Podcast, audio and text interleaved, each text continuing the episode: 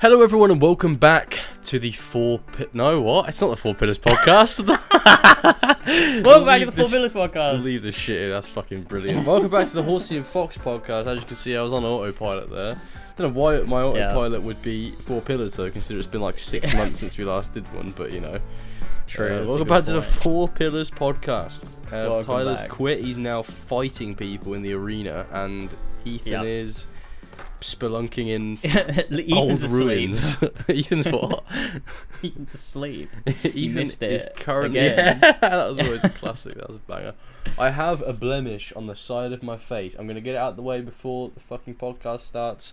I got bitten by a Mhm. bug on my face, and Oh. it went all hard, and then it scabbed over. So, but you can't see it, no. fair, because I normally face this way, so I could, didn't even really need to mention it. But look, it's there.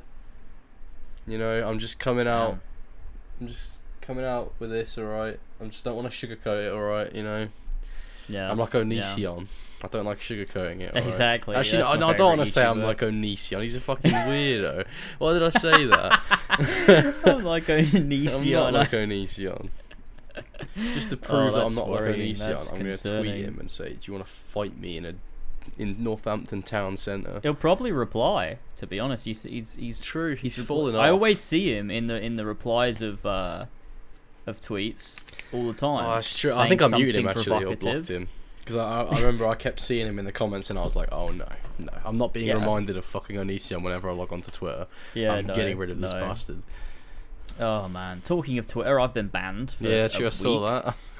Um, what you can know Twitter? What you can do? I, You I do. fucking, I fucking, there was a fucking crypto bot, and I replied to it saying "kill yourself" because I thought it'd be funny, and then Twitter Amazing. just straight up banned me. They didn't even say like, no, because normally when you go to reply something a little bit, you know, a little bit outlandish, like if you say to someone like, "Oh, I'll punch you" or something, Yeah, Twitter yeah, will be like. Don't do this. You might not want to do it because people might find it offensive and they might report you. And Those are the best and then tweets. you can you could choose. But with this one, they they didn't give me the option to choose. They just banned me for a the week. most base tweets. They give you a warning beforehand.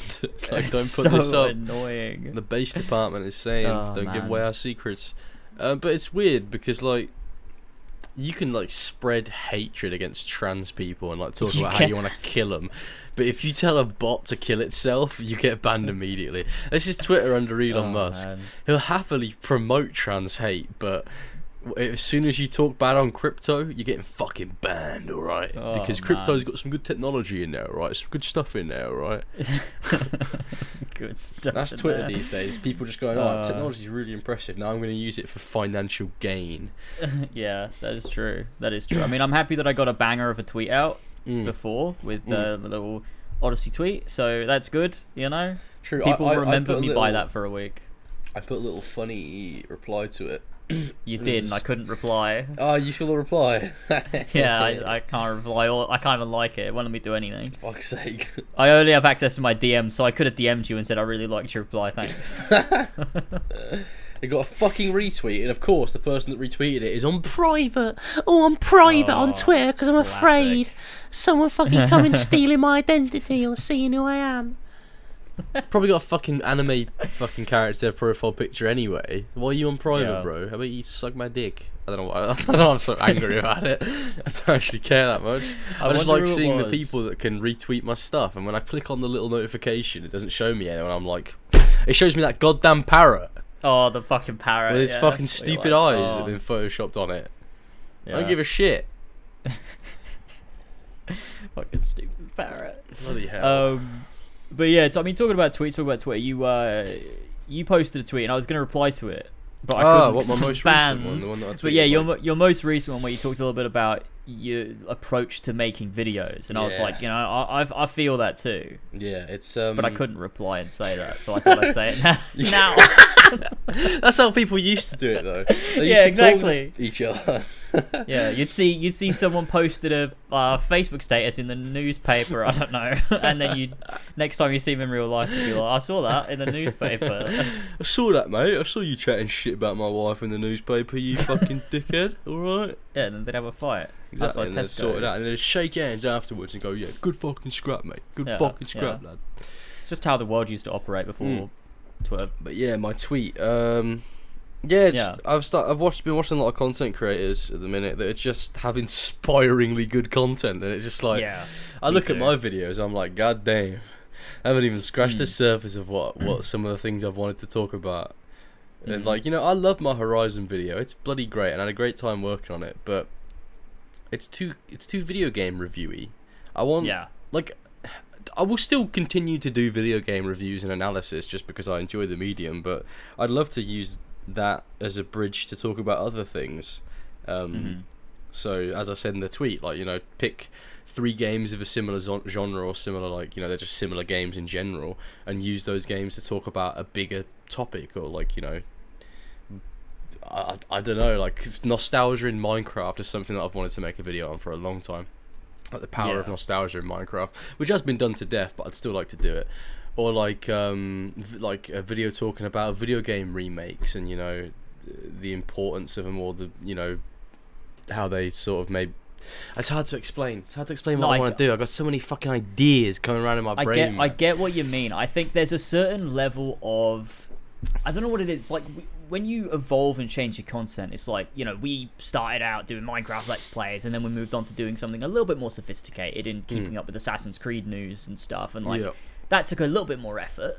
Um, and then you move on from that to these like long form analysis review type videos, and that's Hmm. again like honing your skills in form of like writing and being able to like understand how games are put together because I Yeah. feel like that's you know that's important yeah, for but sure. then you you reach a point and i felt similar in that i think for me i'm like but does this like does it what i'm doing like mean anything Yeah. to anyone Yeah. like yeah they fight probably find it insightful and yeah it's interesting but like is it gonna like touch someone on like a profound level where Yeah, they're like wow this was this like you know this meant something Mhm. you know and I, I, I've been trying to do a bit more of that recently with like you know my Starfield video was yeah, like focusing on like I decided to go well what what about Starfield is the thing that like captures my attention the most and like why is that and like how can I turn that into something more? And then I you know from that springboard to talk about No Man's Sky Mass Effect and Red Dead Redemption yeah, 2 yeah, yeah. in the same video and talk about just this feeling of like exploration and chance and all that stuff. And it was like it just Yeah, felt really cathartic to write. And I feel like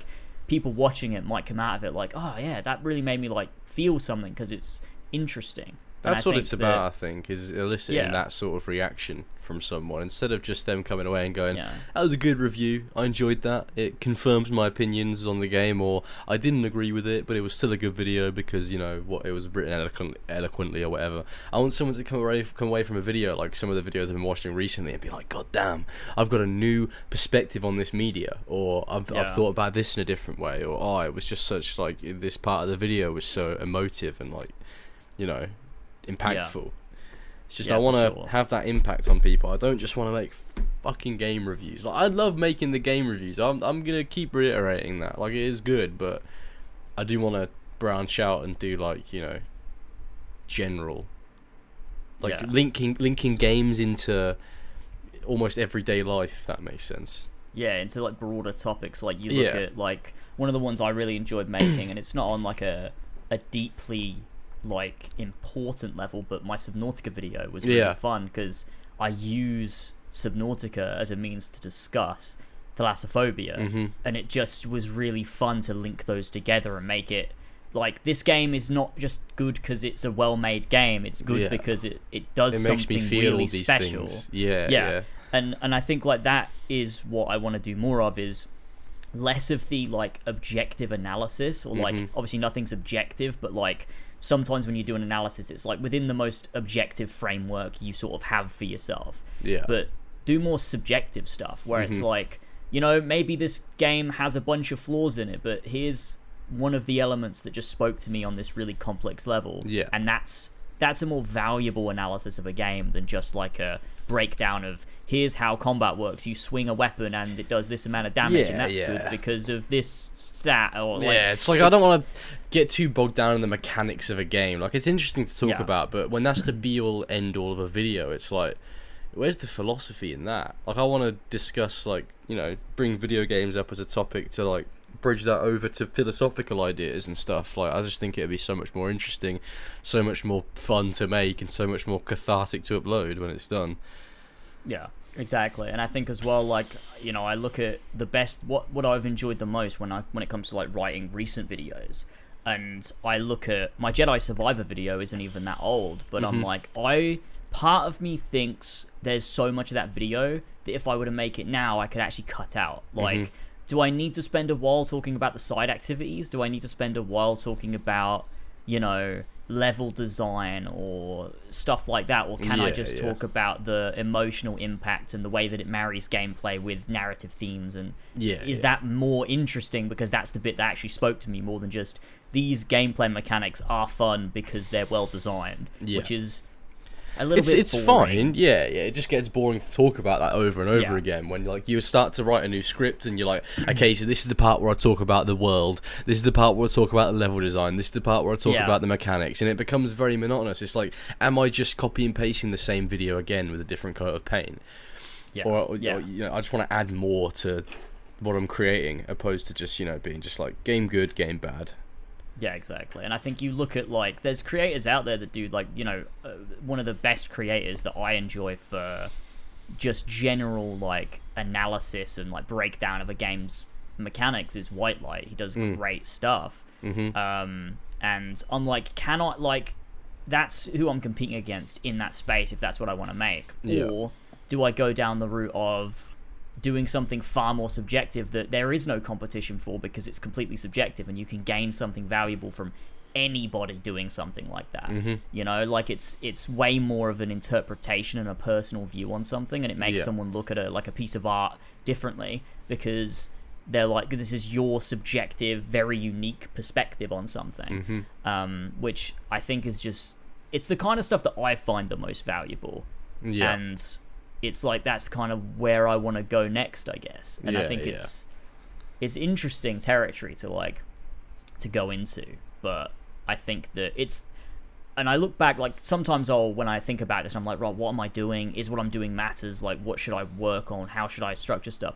I look back at like my old stuff and I look at the stuff that was my favorite and that still stands out and I'm like it's all the subjective stuff like Mm-hmm. you know Odyssey broke me is like you know a very subjective view of you know Assassin's Creed Odyssey Yeah. from the perspective of someone that you know loved Assassin's Creed you look at you know my Subnautica video you look at um you know even my God of War Ragnarok analysis yeah, I was gonna bring that up. Yeah. like it's it's a it's it's not the same as like um other just general sort of like breakdowns of a game and like again if i was to make that video again i think i would genuinely cut off a lot of the gameplay stuff Mm-hmm. because i don't think it was the best like the, the most well articulated Mm-hmm. and i also don't think it it it flows that well with the video like yeah. there's a lot of people that have agreed and been like, oh yeah, no, I completely agree with the stuff you said about gameplay, but it's also like it, it almost doesn't fit into the same video. I almost force myself to critique Yeah. the gameplay just for the sake of it because it's Because like, oh, it it's was an overarching video. review. Yeah, exactly. Yeah, yeah, yeah, exactly. Yeah, that's super easy to do is to get lost in the idea of what the concept of the video was, and then you realise it sort of doesn't work, but you're like, but I've written all this and I've I've I've recorded all this, like I really should put it in. Yeah, Uh, like that's what I'm like at least. Like, I mean, you saw how fucking long the original Horizon video was meant to be. I did have to cut about two hours from it. and I'm really glad that I did because yeah, looking back on it, that stuff was it was useless. It was useless content that was there because I thought I had to fill a box and go, oh, I've talked about that. It's like you don't have to. I I learned a lot from making that video. There's a lot of things that in certain videos I don't have to talk about, and that's fine. Like, Yeah. yeah.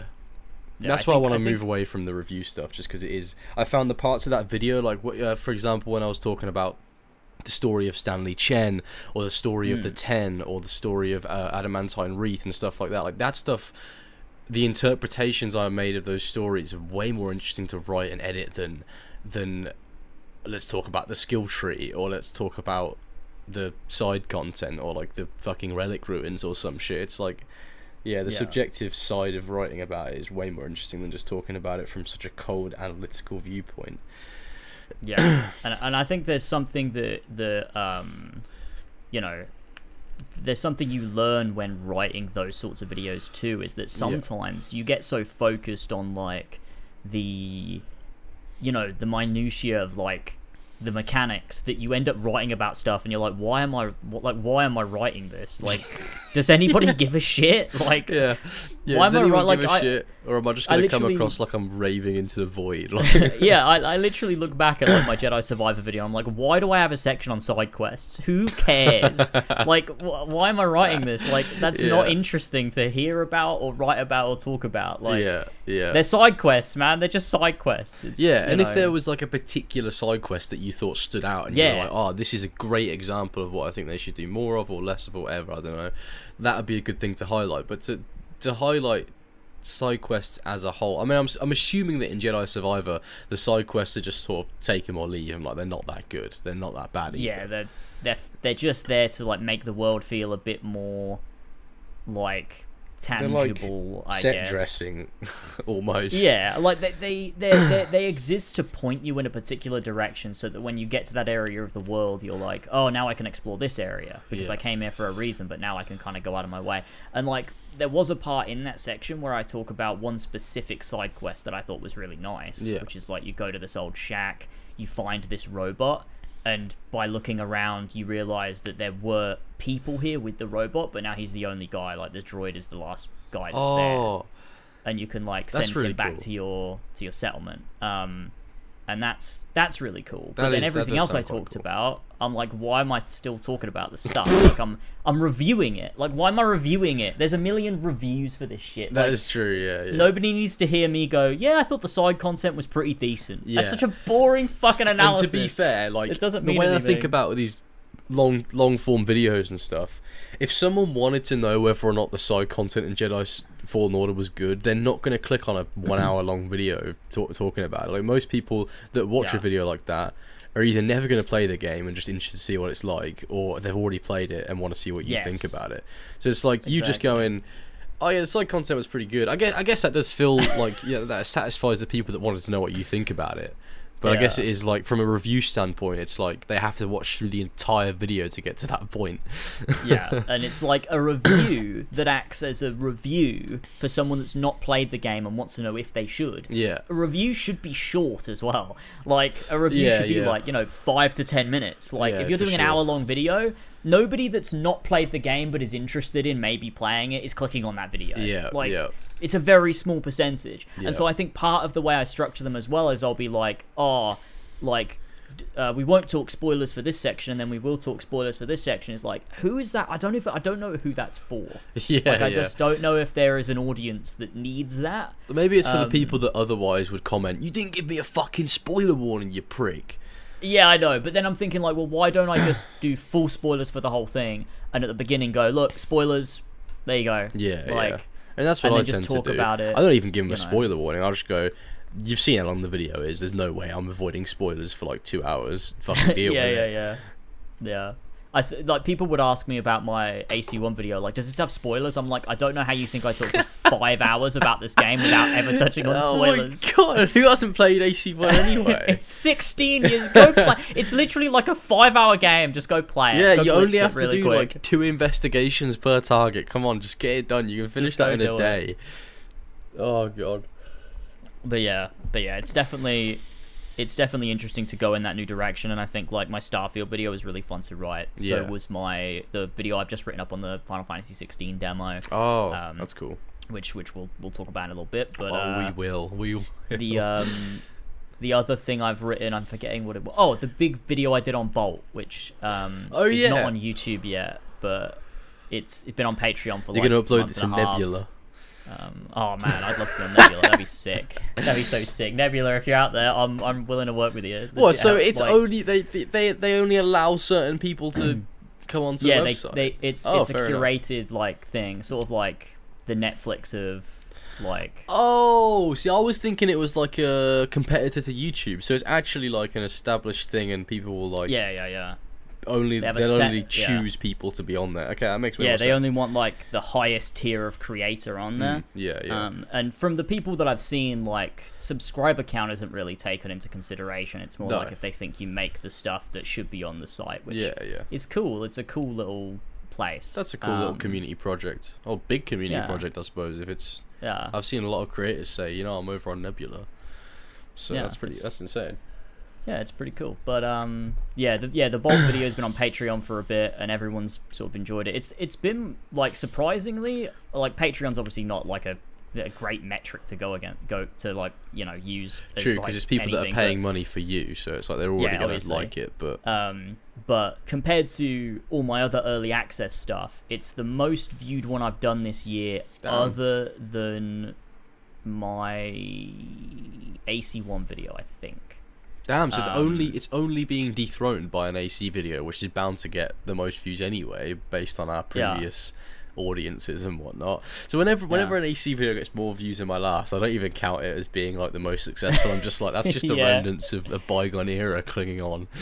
Yeah, you write it off. Like, that Yeah. that that doesn't matter. That's that's that just that just that was gonna happen anyway. I could upload a video Yeah. of m- me fisting my asshole and put the title as AC1 fucking retrospective and it'd get tens of thousands of views. Yeah, Maybe even millions. I mean, if the video is that, I mean, that's I don't know. yeah, true, true.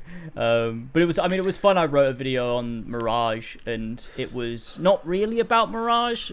Like, Yep. it's way more about like people's views on Assassin's Creed and how it's been like twisted and warped, and their Yeah, yeah. expectations are all wrong. And like, Oh, I bet You you, got comments saying, "Uh, what happened to leaving AC in the past?" Maybe, but I haven't read them, so I Ah, see, that's how you look after your own mental health. exactly, exactly. And people, you know, people will say, "Oh, well, you're not open to criticism then if you don't want to look." I'm like, I'm open to it. I just don't care. Like, you you can leave it. You're absolutely free to leave it. I'm just not going to read it. Yeah, you know, yeah, yeah. like. I don't Yeah. need your criticism. It's not. I'm not. I'm not giving you a product that you've paid for that I need criticism. It's free. You can watch it or you don't watch it. It's a take it or leave it situation. Like you don't need to be Yeah. mad at me for putting a free bit of content out on the internet that doesn't confirm your worldview. Like I'm sorry, I'm sorry, I'm sorry Yeah, that I said AC you know. Mirage bad. and it's not even out yet, so I'm not even giving it a chance. yeah, but Oh, yeah, it's yeah. uh, it's gonna be good to put this bolt video out hopefully at some point. Yeah, then, that'll be uh, liberating. you know do more bits and bits and things and i think it'll be i think it'll be particularly liberating to make videos on a new game and not have to do an all-encompassing review of every single element of it like i Mhm. think it'll just feel nice that like you know when a new game comes out i can talk about the specific stuff that i think was really important to me Yeah, and yeah. not you know not go into like do a two hour analysis of like every little thing in the game Yeah, because that makes the writing you know. process so monotonous. Because it's like, okay, Hmm. now I've got to cover this, and now I've got to talk about that, and I don't want to, but I'm going to do it anyway because I feel Hmm. like I have to. yeah Yeah, it's not a fun part of writing, and I'm going to stop. no it's not. Yeah, you need to just stop. Like it's like you said, like that process of like you write out a script and you put the subheadings and you're like, right, open world, exploration, combat.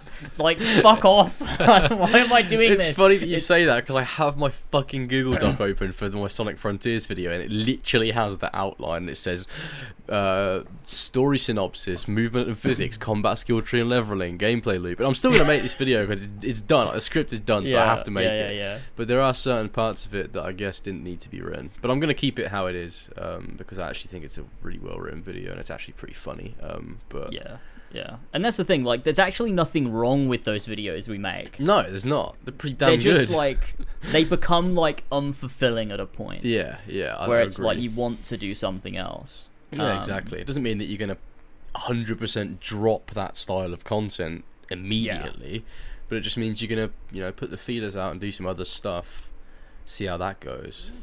That's Yeah, the exactly. beauty of content creation and running your own channel, I guess, is you got no cunt telling you you need to do this, you need to do that. Well, I guess you do have people telling you you need to do that, but you don't have to listen to them. yeah, exactly, exactly. Yeah. And I think like you know, you look at the way that you like I structured like my Saints Row video, and I'm like, I really liked what I did with that. Yeah. Because I have obviously subheadings and categories, but they're not like gameplay open world like. No.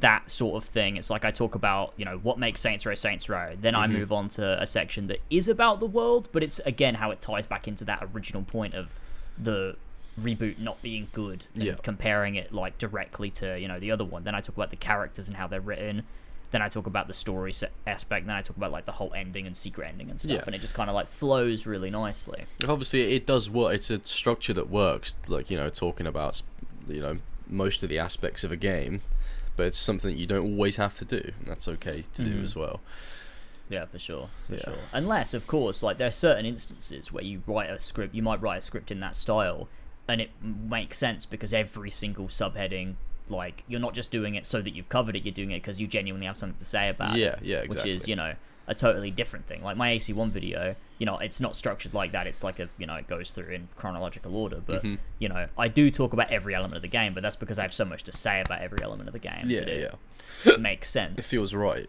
and it, it, it works and I think you can apply the same to like um, hbomberguy's video on Deus Ex. Mm-hmm. Um, you know, he does talk about in that he talks about like you know gameplay, level design, structure, and pacing, and Yeah. all of those like elements that you'd normally touch upon. But it's like it all plays back into the central idea of the video, and like it makes sense. It's not just to review a segment out of context. Yeah, yeah. It's It's like it always the- links the into the context, yeah. previous and the next one. Like it's it's relevant. Yeah, exactly. So, yeah, Yeah. there's that. That's you know, it's gonna be fun to to explore new territories. Yeah, for sure, definitely. Definitely. Mm-hmm. Yeah, for sure. Right. For sure. What do we have to talk Um, about today? Well, we have a few topics. We have a few major things that have happened since last episode. So last episode we talked about PlayStation.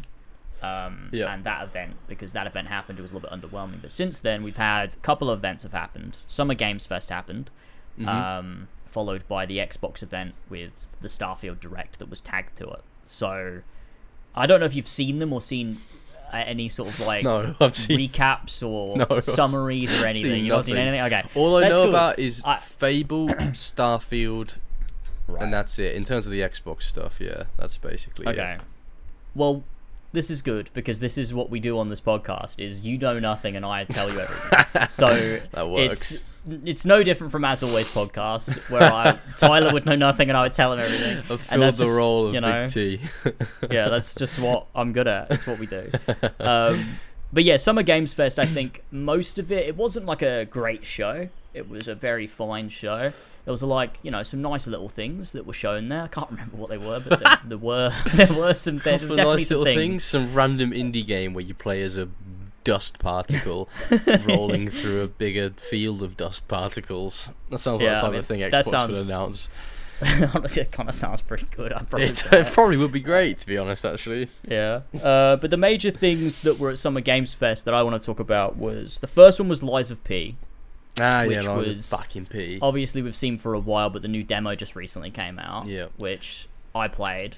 You've probably not played it. I've not played it, no. No. Uh, but it was it was fun. It was a cool demo. I really liked it. I thought it had some nice world building. It's obviously very much you know. It's not doing anything groundbreaking because it is a Souls-like game. It's probably the best looking Souls copy I've seen. it's it's it, it works the, like what they're doing makes sense and it works like the thing that i always look for in like a souls like is how does it take that formula and apply it to its narrative and themes because that's very important in dark souls Mm. like it doesn't just play the way that it plays for no reason Yeah, it yeah. plays that way because it's like married to the you know the story and the yeah, it's like an of the world oppressive atmosphere. Like it's meant to feel oppressive because yeah you're exactly. just a little fucking undead cunt in this universe full of gods. Like it's meant to, you're meant to feel Yeah. inconsequential. Yeah, and the Um, whole aspect of like you know you're gonna die a million times, but Yeah, eventually you're gonna overcome it. Like Mhm. you know that's all, all part of the experience. Yeah, and yeah. I think Lies of P does that in a cool way because you're playing as a puppet, obviously because it's Pinocchio. Pinocchio. Oh yeah, I didn't even Um, put two and two together to be honest. So, so like yeah, the world that you're living in has been overrun by. It's it's it's a really cool idea for a story and a concept for the world because, Mm-hmm.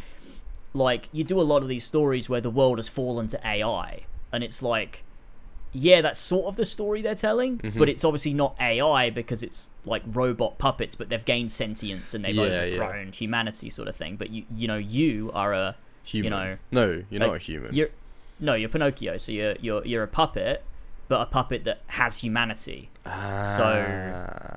You're the one that's gonna try and like, you know, combat this threat. Um, because you've got the abilities and the strength of a puppet, but the heart of a human, sort of thing, I see. Okay, that's quite Um, interesting actually. which is which is quite cool. And they've they've worked in like you know um, Pinocchio's lies into the story. Obviously, it's lies of P, um, but like the way Pinocchio Oh, yeah. can't lie. Does he get a um, bigger sort of thing. nose? He doesn't get a bigger nose, sadly. Okay, that's fine. Um, would have been cool to see him get a bigger nose. Not just like a longer nose, just like the whole thing grows. Maybe he'll get a bigger nose in the DLC. Maybe he will get a bigger nose in the D. I fucking hope so because I'll be disappointed if he doesn't. Um, but no, it's cool. There's some really cool elements to it. Some cool mechanics. Um, it's nice to like read the little notes and stuff and descriptions about you know. it's got a very. Bloodborne atmosphere. But I guess It that's is- what they yeah. were going for. Yeah, it's very reminiscent of of Bloodborne, um, but fine. it definitely plays more like Dark Souls. Than It looks like it, because obviously there's no Um, like trick weapons or anything like that that Bloodborne had, and it's got There's dodge also- rolling, it does have dodge rolling, and obviously um, Bloodborne had the dash. and it doesn't have uh like you don't regain health on hits or anything like that, Ah, uh, and it it has very accessible backstabs too. I see, I see. Um, What about is there magic? There is no, but you have this um this secondary like ability that is tied to like your left arm, which can be replaced with different things. So in the demo, I had the default, which is like a like sort of like an uppercut that's like a powerful punch that kind of like can stagger an enemy I see, yeah. and then you've got you can pick up once you get to like the home base area you can pick up this like grapple hook that will like pull enemies closer to you I see. So Um, it works like the cool. Shinobi prosthetic from Sekiro. Actually, you could get Oh, your, your yeah, left maybe. arm was prosthetic, and you can have uh, Shinobi uh, tools uh, put into that prosthetic arm, so you could use a certain few abilities. Um, so that's Right. that's where they must have got the inspiration from that from, which is pretty cool to be fair. I mean, I like having a secondary ability that you can use instead of just mashing R1 or whatever it is to fight. Like you have something else to sort of make those Mhm. combat encounters, I guess, flow a little bit better. yeah you also have like this thing you build up i forget what it's called but there's this like thing you build up by dealing damage and you can use it to do this special parry move uh, defensively or a special attack move offensively depending on which one you choose to use So it's like a that can gauge be really useful against bosses. Yeah, and I found it really cool when I was fighting the first boss that's in the demo, Mhm. like using the special parry move when it comes in for an attack. It was just very fun, um, and that was good. Maybe yeah, I'll overall, it. just Maybe I'll play the it was really cool, and it plays well. Like it feels responsive. It feels good. Like Yeah, it's yeah. well polished. You know, as you'd expect from what one of these games needs to be. hmm Um, so I, you know, I thought I thought that was was good. It was overall cool. It's a fun demo. I Yeah, maybe. I'll give the game a chance because I'm very dubious about Souls-like games. No, yeah, for Because sure. obviously, From Software is my god. I look up to them as a god. I pray to them every night. Yeah, that's reasonable. and like the Souls games are so fucking special that it's like anyone else that tries that and tries to take that formula to me is almost like heresy almost. But yeah, well, it's know, always going to be derivative. yeah, in it's one way it's or they created a new genre, so it's like I mean, that style of game doesn't belong to them anymore. It belongs to the video game like de- developers. Like they can choose to go down that route with the game if they want to. And it seems Yeah. like you know if they've added the whole Pinocchio aspect to it and stuff, and there's like a bit of a story going on, they'll you know they've made it their own almost. So I will I'll give it a chance. I'll probably get very into it most likely because after a while I'll forget that it's not even a From Software game, and I'll just be like, oh, it's fucking great. Yeah, Uh, yeah. You know how I much think, I love my hard bosses and stuff, so I probably will get into it. Yeah, it's it's definitely good, and I, I think like it's it's with Lies of P, it's a bit more difficult to overlook the like oh this is very clearly inspired by Dark Souls, Bloodborne, like Yeah. because it looks very similar. Mhm. Whereas you look at like something like Code Vein, looks completely different, but it's Yeah, still. Souls like, and like what's that's that a really game? good game. Oh, there's a, there's Um, another game that looks that's really similar to Dark Souls. I fucking forgot what it's called. Souls like clone. Mortal Shell, I think it's called. Oh yeah, I played that on Game Pass. It's fucking shit. Looks super depressing.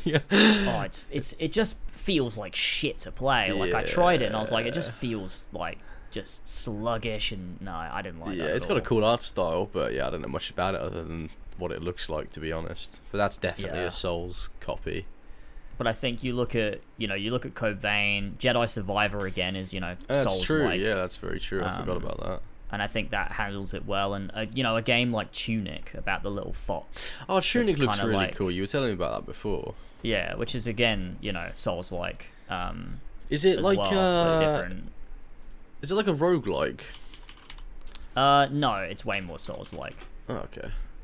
Tunic. Um, I reckon I'll probably play it at some point. It looks pretty cute. Could you get? The, There's- oh, is it PC only? Mm, don't think so. It's Xbox. It's on Game Pass, I think. Motherfucker, I'm not playing it then. Fucking Xbox. no, it's on PC as well. It's on. It's on PlayStation. These motherfuckers. No, it's not on PlayStation. I guess it's that's a how every Xbox fan feels when a new banger comes out on PlayStation. I've got an Xbox though. I mean, it's, I yeah, literally play it. Yeah, but look, I like getting trophies, alright. Yeah, well, you can't. Just play it because it's good. I mean, I won't be able to do that with Starfield either, so you know. Yeah, exactly. But no, Yeah. Tunic's really good. It's it's like it's got roguelike elements and it's got like Zelda sort of exploration-y elements, but Mm. it's also, you know, heavily Souls-like as well. Um and that's like it's just, it was just really good. It was a really cool game that handled like the Souls-like aspects of it really cool. Just so, a nice breath of um, fresh air. You yeah, know, it was a everything these game. days is hyper realistic and crazy and like yeah. combat oriented. I guess it is probably still combat oriented, but a lot of games are like very gritty and realistic. It's nice to have a game where it's just like a cartoon little dude running about. Yeah, and it's it's just it's got like a really nice story. Like it definitely uses the Souls like sort of storytelling methods of like the game the game has like barely any dialogue and when it is it's in like an alien language Mm. and you sort of pick up on the story just by what's happening around you more than Yeah. like through dialogue, which I think is really nice. That is cool. Um, and you also, as you go around the world, you pick up because I even went and got the secret ending because I just really liked it so much. Was that you go around the world and you pick up these little pages of like a video game manual, like a retro video game manual. And as you pick them up, it explains things. So like you'll pick up an item and it'll tell you what it is, but it's in an alien language, so you have no idea what it does. Mm-hmm. But like if you have the corresponding page, it'll give you instructions and explain what it does oh, and it's it's just really cool. Like you pick it all up out of order, and you slowly piece together this manual, and it pieces together the story and what you're doing. So it's like you'll do something, and then you'll learn sort of what it was after the fact, and you'll be like, oh, now I understand why I did this and how it linked to that, and why this happened as a consequence in the world. And it's just it's just really nice. It's just really well structured. yeah. How, how long is it? cool I assume it's not like a very long game. No, it took me about uh, I want to say I want to say eight hours maybe That is not bad at all, is it? something like that. You No, can't turn your nose good. up at a nice little tight experience like that. Yeah, it was it was very cool. And most of that playtime, honestly, well not most of it, but a large chunk was me going around trying to get the secret ending. Yeah, yeah. Um, Most of it. the game's Yeah, actually like an hour long. The rest of the seven hours is you just running around looking for pages. yeah, I reckon it was like five six hours was just the main content. Yeah, The rest of that time, you know, two three hours was me exploring. collecting stuff and and trying to get all the stuff for the secret ending, Yeah. which I, th- I thought was kind of worth it. That's pretty cool. But yeah, there's that. Uh, so that's that's Lies of P. Um, yeah, that's the Lies of P chat. Is Tunic. the the other thing we got from Summer Game Fest was the big reveal at the end, which was Final Fantasy VII Rebirth got a new trailer. Ooh, Um, did I watch which- that? Did I watch it? I mean, you you retweeted it. yeah, yeah, so- yeah, yeah. I watched it. I watched it. Yeah, I did. It looks fucking sick. I want to know your thoughts on it because obviously you're pl- you're coming at it from a very different perspective. To Well, I where I'm coming at recognise some of the moments in it. Well, not some. Well, not the moments, but the areas specifically, like that big pod Right, yeah, room yeah. where Sephiroth's standing at the top of the stairs. Oh yeah, pods. Nibelheim. Yeah, yeah. Yeah, yeah, yeah. I remember that room. I remember, Mhm. uh, I remember Tifa in cowgirl outfit with the with the sword, but I don't remember Yep. why she's doing that because we Yeah. haven't got to that bit yet. I assume. Yeah, well, you got well, Um, you got to the to, for for context. We when we played through on Horsey and Fox, we got to we just finished uh the sec or not the second, the first trip to the Gold Saucer. So we finished. Oh, yeah, um, Gold we did the Gold Saucer, and we did um with that cat. the yeah with Cait Sith. You meet Cait. Yeah, we've met Cait Sith, and we we, we did we finished Barrett's arc in um Corel Yep. that's that's how far we got. So we d- we hadn't done Cosmo Canyon yet, um, and I assume there was a but we fair had amount left of the game as well. 'cause there there's was two discs in there. loads. There's three discs. Three. Yeah, we hadn't even finished the first disc yet. So Fucking Christ. yeah, there was there was a lot lot lot left. But we Damn. we did do the ne- the first the the when Cloud recites what happened at Nibelheim five years ago. Yeah. Um, which is a lot of a lot of this trailer shows that stuff. hmm Um, but overall, like yeah. So what did you think of the trailer overall? Like all the stuff that you got to see and whatnot. It's just, it's going to be cool to see another aspect of the Final Fantasy VII universe in the remake because obviously the the first is just in Midgar, like for the whole thing. Mhm. Yeah. To see the rest of the world and like you know the chocobos and like the forests and all the cool stuff that exists out there, um, hmm it's going to be an interesting side of seeing like Final Fantasy VII opposed to just knocking about in Midgar for the whole thing. Obviously, don't know how uh, accommodating to the story it's going to be for me, but don't care. I just want to see Cloud doing cool shit and Aerith making funny comments and Tifa being Tifa. Um, well, I'm sure you will get those things. I'd be shocked if you didn't. yeah, get those exactly, things. and that's that's all I want. That's all I need, and then I'll see Right. what it's like. I'll see what this, how the story is. Because I mean, they have said like, uh, "Oh, you can play it. Don't worry, you can play it without playing the original." Uh, They have I said d- I that. I don't know how trustworthy They've certainly Square said Enix that. are yeah, with things like that. they're not trustworthy at all. they're lying. They're I mean, fucking the liars. same company that spoils their fucking games in their own trailers, so I Yeah, can't trust them exactly. for a lot.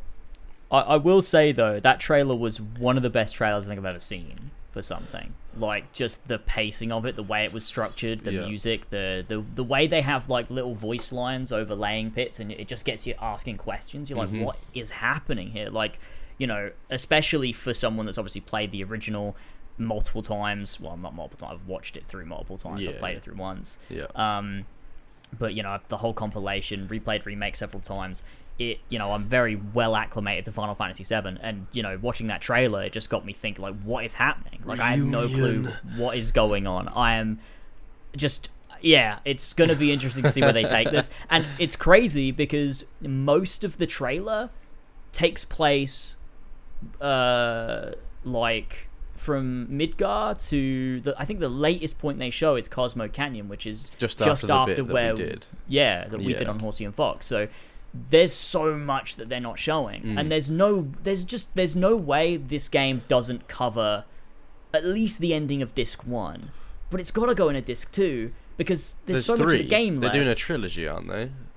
Yeah, but if you've done if the first game, if remake is just Midgar, this game like you can't have the third game be disc 2 and 3 because how are you going to do that? Like the, Rebirth has to be disc the rest of disc 1 and then at least like half of disc 2, Yeah, like at the very least. which means there's so much that we haven't seen if that's the case. Um as to like how they're going to handle all of those elements. Good, because I Um, mean, they need to do more of that, especially with fucking Kingdom Hearts. Yeah, yeah, they do. Which is why I think it's such a good trailer. is that you know we don't see a great deal in it, which I think is nice. But there's just enough to get you thinking. Like you know, you get to see Yuffie, you get to see you know Red Thirteen gameplay, um, which looks great. The You get to see you know like what what it looks like run, walking up towards Junon. Um, you get to see Bugenhagen, which obviously you don't know Fuck that is that? Yeah, um, but when you see like when you see like all the planets moving around and it's like a CGI scene, you got the the old guy. Um, I even like remember a- that. that's like a major moment in the in the OG of like figuring like understanding the Lifestream as a concept. Yeah. Um, that's really cool. Mako. Um, it's it, it was just a great trailer, and it's you know it leaves even me thinking, what are they going to do with this? And it, Mm. you know, I'm still I'm still apprehensive because I'm still like, oh god, I'm just worried as to how well this is going to follow. Not f- it's not even just about following the events of the original game. Like I'm. I understand it's not doing that. Like they're gonna take it differently. Like I get Yeah, it. I get yeah, it Yeah. but I just wonder, like, by doing that, are they going to disregard the the themes that made Final Fantasy VII so strong and resonate so strongly with me? Are they going to Mm-hmm. Yeah. go in a totally different direction that's just going to give it a different meaning? Um, Guess what we can I just is find hope, out. But it's good when Yeah. remakes do that, though. When they take the core aspects, the core idea of the original, and then almost Yeah. create something new out of it. It's like Yes, that's what uh, I- I agree, Resident Evil and- 4 remake has done. Like it's so different from the original, but also very familiar. Yeah, and I, that's that's my biggest hope from Seven remake is that I don't need it to retread the plot one for one. That's just not necessary. But I do I do need those themes to be intact because Yeah, otherwise, yeah. why is it why is it called Final Fantasy Seven? That's true. If it's not if it's not about the same thing Final Fantasy Seven is about, Mm. like at its very core, um, which is something they absolutely could do. I'm just like. Just a bit apprehensive, just based on the compilation and the yeah, I mean, you've not had a so good experience with fucking uh, Crisis Core, so Ah, blimey. No, Crisis Core, Advent Children, Dirge of Cerberus. Gongaga. terrible. That's the only thing I know about Crisis Core is that fucking line. I don't even know what that means. It's Um, just gobbledygook to me. Yeah, but it's you know it's it's it's one of those things. We'll see how it turns out. I mean, I, I appreciate that Zack was absolutely not in this trailer, which is great. I just didn't need to see his fucking face. Um, so, that, so that's He'll be in the game though. He'll definitely be in it, surely. He will. Well, he will. He was in the first trailer. Ah, he was there- also in. He's also in remake too. He is. He shows up in um, that scene where there's loads At the of very end, yeah, he dead fights all the soldiers. Yeah. yeah. Um, and he yeah, does the them price all of in. 'cause freedom is I'm a steep. soldier. Um, so there's that. Um, but yeah, See how it turns we'll out. See. We'll see how it turns Mm. out. We certainly will. We certainly will. We've got Um, both sides of the coin here, to be fair, because you've got someone who's very, Yeah. very familiar with the compilation, someone who's only played like less than half of the original, the, the OG Final Fantasy VII. So yeah. I'm honestly it's- it's- interested to see how I, I almost, I almost just want to wait to play the original until after all of these remakes have come out, just to, s Mhm. just like a social experiment, just to see how I Yeah. react to it without prior knowledge. I, as much as I really want you to play the OG first, because I want you to get Final Fantasy VII Mm-hmm. before you're given Final Fantasy VII in a way that it's like could, Yeah. could be totally different. Yeah. at the, at the same time, like I don't think many people know as little about Final Fantasy VII as you do, and also haven't played it, like, and have no intention to play it. So, like, Mm-hmm. yeah, yeah. Well, I, I, you I playing play it because I did have fun, but like, I almost the idea of playing the remakes without playing the original is interesting to me. I it will be interesting to see how much they like because I'm wondering like obviously like they've said to people like oh it would be really you should probably play Crisis Core before playing Rebirth which to me is fucking insane as a concept because Crisis Core ruins Final Fantasy VII not just like not just like ruins it as in like it's shit. I mean like it's spoil it's a spoiler. It spoils the game. You like it it would it'd be stupid. But Yeah. like it'll be interesting to see you going into Rebirth and any of the big moments like how they translate some of the stuff that happens in disc 1 and disc 2 Yeah. like it'll just be weird for you to finish the remake trilogy and that's what you think Final Fantasy 7 is and Yeah, like and then I can whether go it back and makes actually- sense Fully complete the original and go, ah, I can either go that was so much better, or ah, that was like I can see where the remake was going, or ah, that was shit. I don't Yeah, know. I I, think- can't imagine myself completing the entirety of OG Final Fantasy VII, and my takeaway is that was shit. I, can't, I just can't imagine that happening.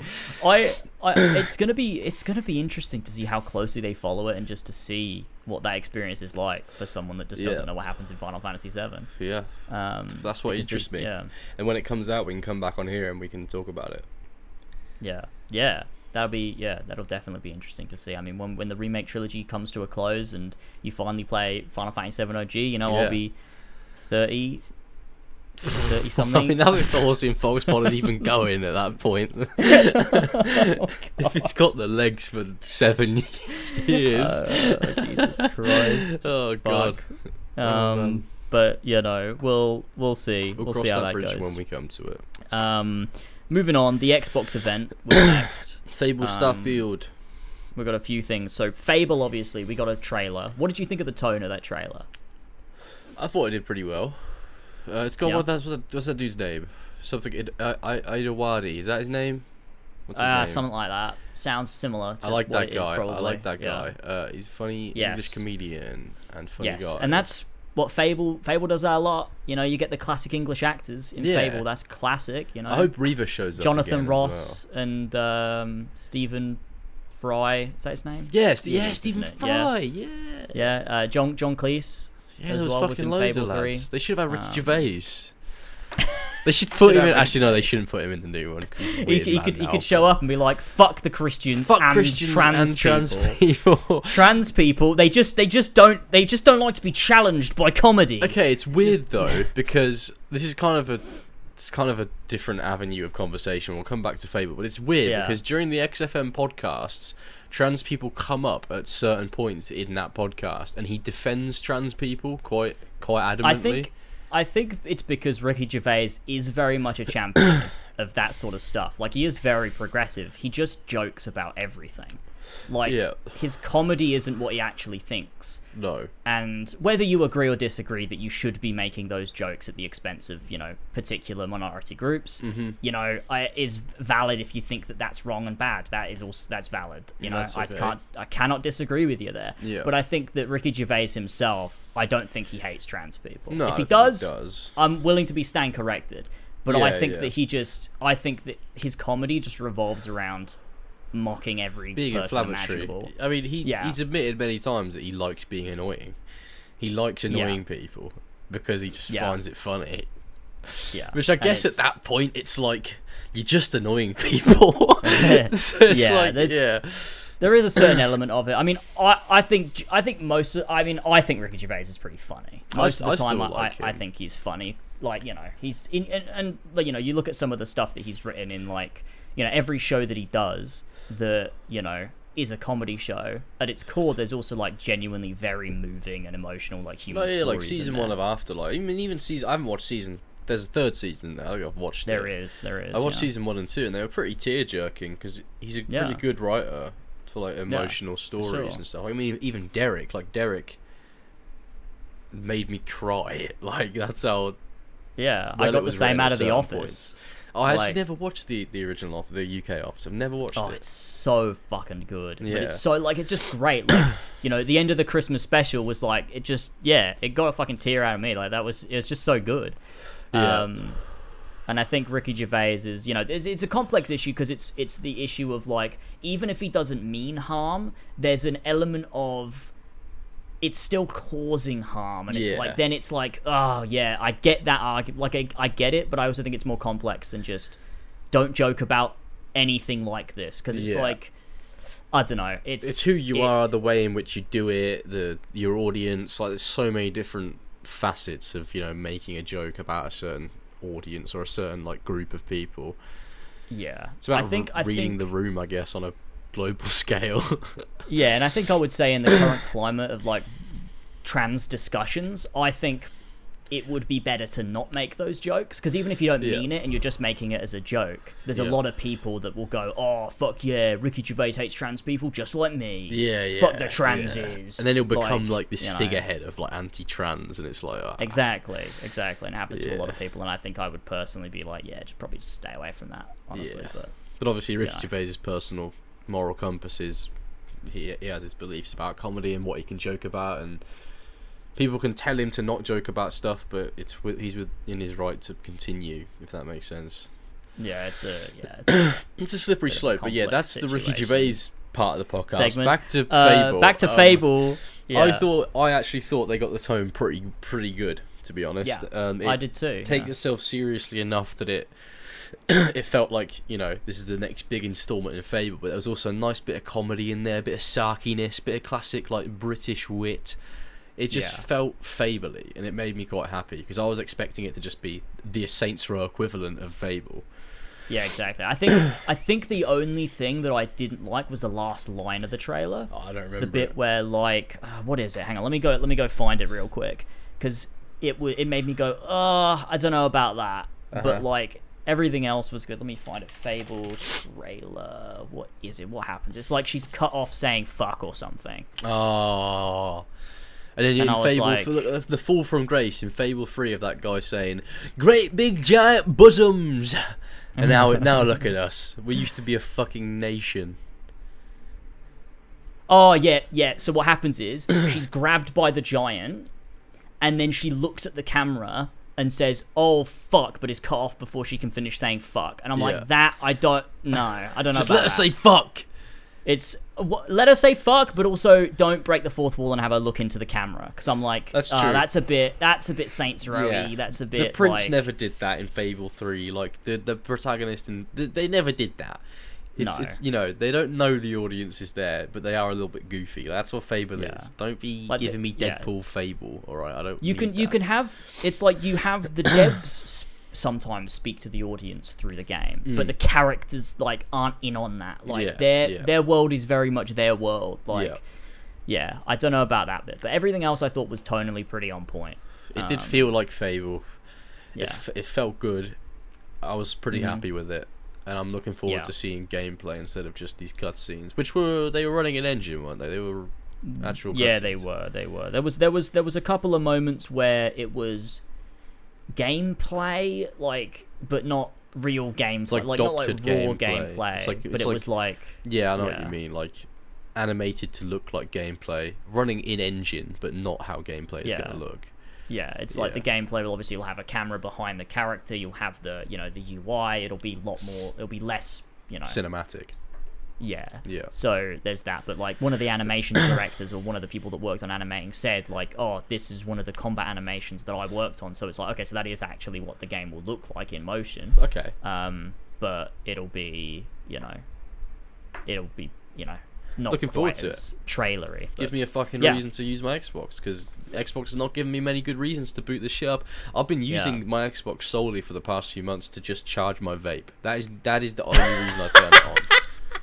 And to play like an fu- odd I'm- game look, of MCC. Phil Phil Spencer probably loves that because you know. does. cross probably media. you fucking bought one. It's the most expensive vape charger in the Well, world. that's true. They probably don't care as to why I bought it. To be honest, I mean, I bought it to play Halo Infinite at 60 FPS. Halo Infinite And- turned out to be yeah. fat shit, and now I don't have. I've got this console that I, I fucking bought it from scalpers. Like I, I wanted it so bad That's before funny. before fucking Halo Infinite came out that I bought it at a massively inflated price. Oh, so Phil Spencer will be mad at you then because you didn't even buy it from Xbox. Yeah, fuck you, Phil Spencer. Fucking make better games, you prick. Stop fucking pushing Well, Game Pass, you cunt. That's the thing, right? This Xbox event was actually really fucking good. It was actually really great. There was a lot of good stuff here, and Mm. it shocked me that Xbox had the best show out of all of the shows we've seen. they rarely um, do. Because Fable looked great, but then you move on and you've got like obviously you know this next this next one is multi-platform. It's not obviously you know, but it adds to why the show was good, which is the the remake of Persona Three, uh, Persona Oh. Three Reload, which is which is coming out. Didn't they on, release like a Xbox, port for that? Everyone said shit. They did. They did release a port, And now they're um, remaking it. Fucking and they're hell. releasing a full remake, which looks like Persona Five, but it's Persona Three, which is which is nice. I still need to play Persona um, 5. And I think one of the core things about Persona 3's remake that I really appreciate about it, that um, Flash was telling me about, um, is the the way that the people that are making this are approaching it is very different from that of Final Fantasy VII remake. In the re- Final Fantasy VII remake is really trying to take yeah, it's not it's not a real remake, but also they're trying to take all of the elements of Final Fantasy VII, so the original, the compilation, the movies, the books, all of these additional elements. hmm They're trying to take all these things and make it just one unanimous project, which Yeah. I get it. That's fine if that's what you want to do. Yeah. But the issue with that is that so much of that stuff is contradictory to Final Fantasy VII, both in universe and just thematically Yeah. and I think that what it ends up making is a bit of a mess. Whereas the Persona 3 Reload team, and particularly the director, has talked about the way that so Persona 3 had a couple of other versions of it. So it had Persona 3, the original. It had Portable, which was DS. added a female protagonist, and I maybe I think it was DS. I'm not sure, um, but it added like yeah, like a female protagonist, which which had a completely different story Oh, and get that fucking wokeness out of Um, my fucking games. Yeah, I agree. Bloody Get the forest women. out of my games. um, yeah, I mean, Fable had a lot of forest in the trailer. That- oh, um, I can't believe it. but uh, the and then the other version of Persona 3 was Persona 3 FES, which again added like a totally different element, like a whole new expansion sort of section into the game, which a lot of people consider to sort of not really fit with Persona 3 and to be sort of a bit different and again change things. Mm-hmm. And so to make a version of Persona 3 with all three versions where they all sort of come together would just be a mess. Like it just wouldn't work properly. And that's Yeah. what the director's saying is that there are certain elements that they'll take from those versions that will enhance Persona 3. Mm-hmm. But what he wants Persona 3 Remake to be is a game that stays true to the heart and soul of that original game because he finds it very special and very important and he wants to translate that to new audiences Yeah. rather than just making this version which is just an amalgamation of every single Persona 3 re-release Yeah. which I think is really admirable and I like that That is as a cool decision. an approach to it Yeah. um, Because if they did have all those other versions of Persona in there, they could market that as like, this is the greatest Persona 3 experience you can have. yeah Look at this. All this bonus content that was added over the years Yeah, but they're not yeah. doing that They're That's like, cool. It means they can focus on the core yeah. experience. Yeah, and this is going to be the truest, the truest Persona 3 experience. Yeah, Ideally, you know, hopefully. that's what remakes So, should be. That's really cool. Um, That is cool. And talking about Atlus, who made Persona, they Mm-hmm. also announced their new game as well New at IP? the Xbox showcase. yeah, new IP from the guy. The I think the, the the lead director guy is the guy who worked on Persona three, four, and 5 So right away after Persona five, they started work on this, which Mm-hmm. Yeah. is called Metaphor ReFantazio. That sounds think that's how you say it. Classic Um, fucking and it's- Japanese developers making these mental games. What's it called? And it takes uh, Metaphor ReFantazio. Mm, and it takes um it takes elements from persona but also it implements new things it's very traditional fantasy with a lot of like little sci-fi elements in there too um it's got you know similar elements like persona has with the you know the the daily sort of you know going about and stuff you got your calendar in the corner and things like that mm-hmm. um but it's a sort of new ip from the creator or not creator but the, the director of the most recent persona games that people you know know so well um it looks really cool Is that a woman's floating head? Oh no, it's not. She's just low down on the art. I thought I thought her head was like on the floor. oh you've googled it right Yeah, yeah, yeah. I was looking at um, looking at some pictures of it. All main character has heterochromia. Epic, yeah epic moment. Looks, it looks pretty cool. very cool it looks cool I, I think it looks great especially like you know having played persona you can see a lot of the elements where you're like oh that's very persona-y Mm. um, but it's also very new and different. Um, I, I do really like like, the the screenshot of of, these the guy riding his hover sword through a city. Hover Um, sword? looks, looks sick. Need to see Looks so shit. sick. Hover Um, sword. Let's see if it fucking comes up. Ah, you motherfuckers not showing me the hover sword. It's if you search if you just search up the game, it's like one of the first screenshots. It's just him. There's. Hang on, let me copy the. Metaphor re, re fantasia. And I'll send you the link. Uh, I sent you the link there. Or Oh yeah, it's just sent fucking image. sweet. Yeah, yeah, show me the image. Ah, fucking hover sword. oh, that looks really cool. nice though. The environment looks super, super, super cool. Yeah, I think that's gonna be a cool game. So Got like a little fairy woman, little Tinkerbell Little- yeah, woman. little fairy woman with you. The UI looks fucking mad. True Looks that so nice cool. little uh, like bottom right like artwork. Uh, Yeah. it shows the dude's face. yeah, and got, like the pause menu and stuff, where you've got like your skill items, equipment, party menu and stuff. Looks so cool. I like how it says Um, afternoon as well. It tells you what time of day it is. tells you the the fucking weather forecast. Twenty seven degrees Celsius. Yeah, exactly. Very persona. That's very which Persona. Is I was gonna say I've never even played Persona, but I know that it's got that sort of shit in it. Yeah, looks really cool. I'm looking forward to that one. I We're always glad to cool see game. new IPs. Yeah, and that looked very, very cool. I mean, talking about new IPs, one of the ones that was a little bit disappointing was Avowed. Um, oh no, by Obsidian, no. which no. was when they first teased it it was it looked like a it looked like their answer to elder scrolls but when they actually showed it off it looks a bit more like outer worlds but it's medieval but there's also guns in it too uh it just looks a bit shit Oh, how the like- mighty have fallen. The people that made Fallout New Vegas, the greatest RPG ever released, and now they're making Avowed. Yeah. Like, look, I could be wrong. It could come out and it could be great, but there's elements of it like that remind me of the things that I didn't love about the Outer Worlds, which is Yeah. stuff like every planet looks fairly similar, just with a different color grading. Yeah. Um, and it kind of looks like a bunch of different areas that look very similar, and it's just like got a different color grading over the top, and it's like The eh, fuck is this It's a bit whimsical and silly. Avowed is basically Xbox's Elden Ring. What the fuck Wh- are you on about?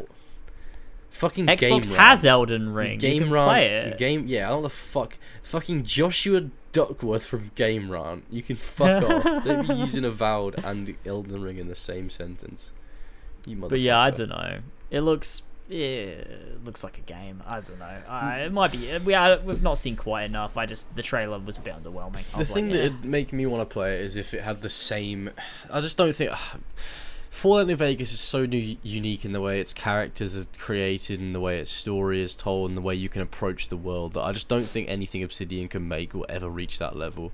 Like the conversations you can have with characters and the philosophies that are brought up, and I feel like those are thing. It was like lightning in a bottle. Fallout New Vegas. You just can't do that again. So it's like I'm I'm not even going to expect that quality again because it's impossible to re- to recreate. Have you played New Vegas? You haven't, have, have you? I still haven't played it yet. No. I can't believe it. It's going to change. I was going gonna play it at the start of this year, and then I just didn't because I just didn't have time. Yeah, well, but, wait uh, until you have time because it's one of those games where you want to Yeah. really appreciate it. It's just it is. There's like no part of that game that I think is like half-assed. It's all quality. Yeah, it's all I'm so definitely gonna play it. I just need to find the time. Maybe I'll do it. I usually like play a game over. Uh, like sort of the Christmas period, yeah, because I kind of take a bit of a break. I might do it then, but then also that'll be just after Starfield. Like, do I want to play another? Yeah, true. That might even RPGs spoil the right experience after? for you. Yeah, maybe we'll have to wait a little bit longer. I don't know. That's We'll fine. see. New Vegas is going nowhere, and it's getting no worse. But it's yeah, just brilliant. Um, but yeah, Yeah, that's, a, that's a little bit of Avowed. Uh, We also saw some more of Hellblade 2. Um, Ah, Hellblade, my favorite not a, not a game gameplay series. demo or anything, but a, a cutscene. Uh, yeah, the, uh, you'll fucking everyone. People will bring it up in chat when we were watching the trailer for Hellblade. Everyone was like, "What the fuck was George saying when he said It's not a nine out of bad?" ten. I still stand by it. It's not a nine out of ten game. You're right. It's a ten out of ten game. It's not that You're either. right. With the gameplay I was witnessing in Hellblade, it is not worth a 9 out of 10. The story, visuals, acting can be as good as you like. If the core gameplay loop is not fun, it is not a 9 No, out of 10. No, I agree, but I also think the gameplay gets a lot better. Like it's so it's it's actually really weird how Hellblade goes from being. Why is the first half of the game shit then? That's not a 9 I out of 10 either. know. It's not a yeah, 9 no, I don't either. know. No, I, I would still say it's probably uh, an eight at the most, probably. I, I, I will Um, happily replay it. I still need to get around to it. I, I have intentions of replaying it. But there are there are ten out of ten elements of the game, but it's not a ten out of ten game no, by any means. because if the fucking first two hours of the Um, game weren't enough to keep me enthralled, then No, my dick. the- I mean, I was 17 as well, so I mean, it's I'm a the different beginning guy is now. also the beginning is also weak. Like I, I stuck with it because I was just like I'm gonna stick with it. But if. It just I wasn't depressed me. streaming it, like if I wasn't streaming it, I probably would have checked out too. To be it honest, really depressed me. But maybe I mean that's, the point. Maybe Like, that's because is- I've I've formed. I was gonna- not because maybe I've I've formed a better appreciation for depressing games now. So maybe I'll go back to it and be like, oh, I really appreciate that now. But Like- at the time, it fucking. I remember closing the game and thinking, thank God I've stopped playing that. Yeah, no, no, no. I, I definitely feel that, and I, I kind of that's kind of what I think is so good about it though. Is like I definitely felt that when I was playing it. Like Yeah. when I finished it, I there was a sense of relief that it was Yeah. over. But I love that's why I think it's just so good. I'm like, God, I've never played something that made me feel quite like that before. Maybe I'll appreciate that that feeling a little bit more now. You know, because I mean that's one of the reasons why I love Dark Souls so much. When I first played Dark Souls three, I was like, "Fuck me, this game depresses me," but it feels like a journey, so I'm gonna keep Yeah. playing it. like I would, Yeah, yeah, I would have to psych myself up for like an hour before playing Dark Souls three when I used to play it because it scared me with how depressing it was. Yeah, it's as well. But the, the thing is with Dark Souls is you have that constant like egging on of like, oh, I just beat a boss. Okay, I can play for another hour. Oh god, Like, yeah, yeah. At least you've you got know, that like you- dopamine rush. like you feel you feel like at your wits end and then you finally beat a boss and you're like ah, i'll keep going Yeah, bit, i guess yeah. like but with hellblade you don't have that Yeah, like, it's, just- constant oppression, constant Yeah, it's adversity, and it never gets, it never gets Yeah. better for her. She's just It's- constantly going through it. yeah and the, the ending is just really good and it's just like yeah i can't wait to see what they do with the sequel like and it looks graphically it looks insane. Yeah, insane it does it's look fucking insane. Like that, tra- the first trailer I did, I remember watching it when they announced Hellblade Two or whatever it was. It did look really cool. Like uh, I don't remember much of what happened in it, but I just remember thinking, "Wow, it looks good." Um, Yeah, yeah, I'll yeah. play it again for sure, and I'll probably be like, "Fuck it," you know, I'll platinum it. Just to fucking show everyone, look, I've played your Oh, fucking yeah, the- game. the first one was on playstation wasn't Yeah. it Oh, the second was not. the second one's not it's xbox Classic That's what saying, Xbox. xbox have got some bangers buying fucking studios, not fucking cultivating their own. Oh, I'm gonna buy this fucking studio. It's fucking now. Now it's cr- now it's fucking exclusive. Whereas PlayStation, they go, I'm gonna get I'm gonna get this studio while they're small and build them up. Xbox need to have their own platinums. Like that would be cool. Like if you had your own platinum achievement that you could get That would be really cool. Yeah, I'd- that would I'd like yeah, that, a would be lot. cool. They should do. They could call it like an Xbox Gold achievement or something like that. They'd probably come up with their own stupid name for it.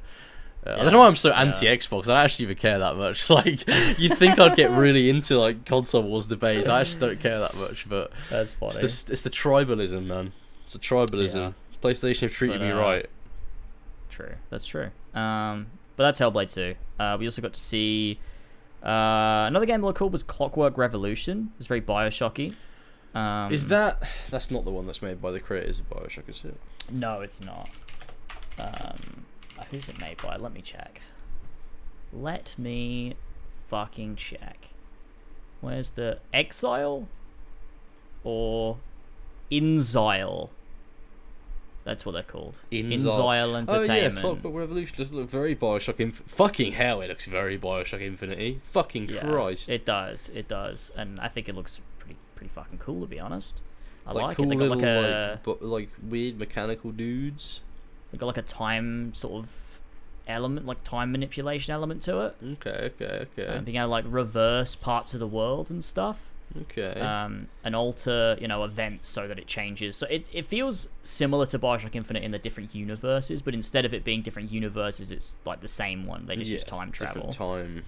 It looks Um, interesting. Looks interesting. We'll see. We'll see how that turns out. yeah looks pretty cool but that, that's that uh, we also saw some more we got a release date for forza motorsport the reboot Yay! which is sick. Forza Oh, I think that looks cool.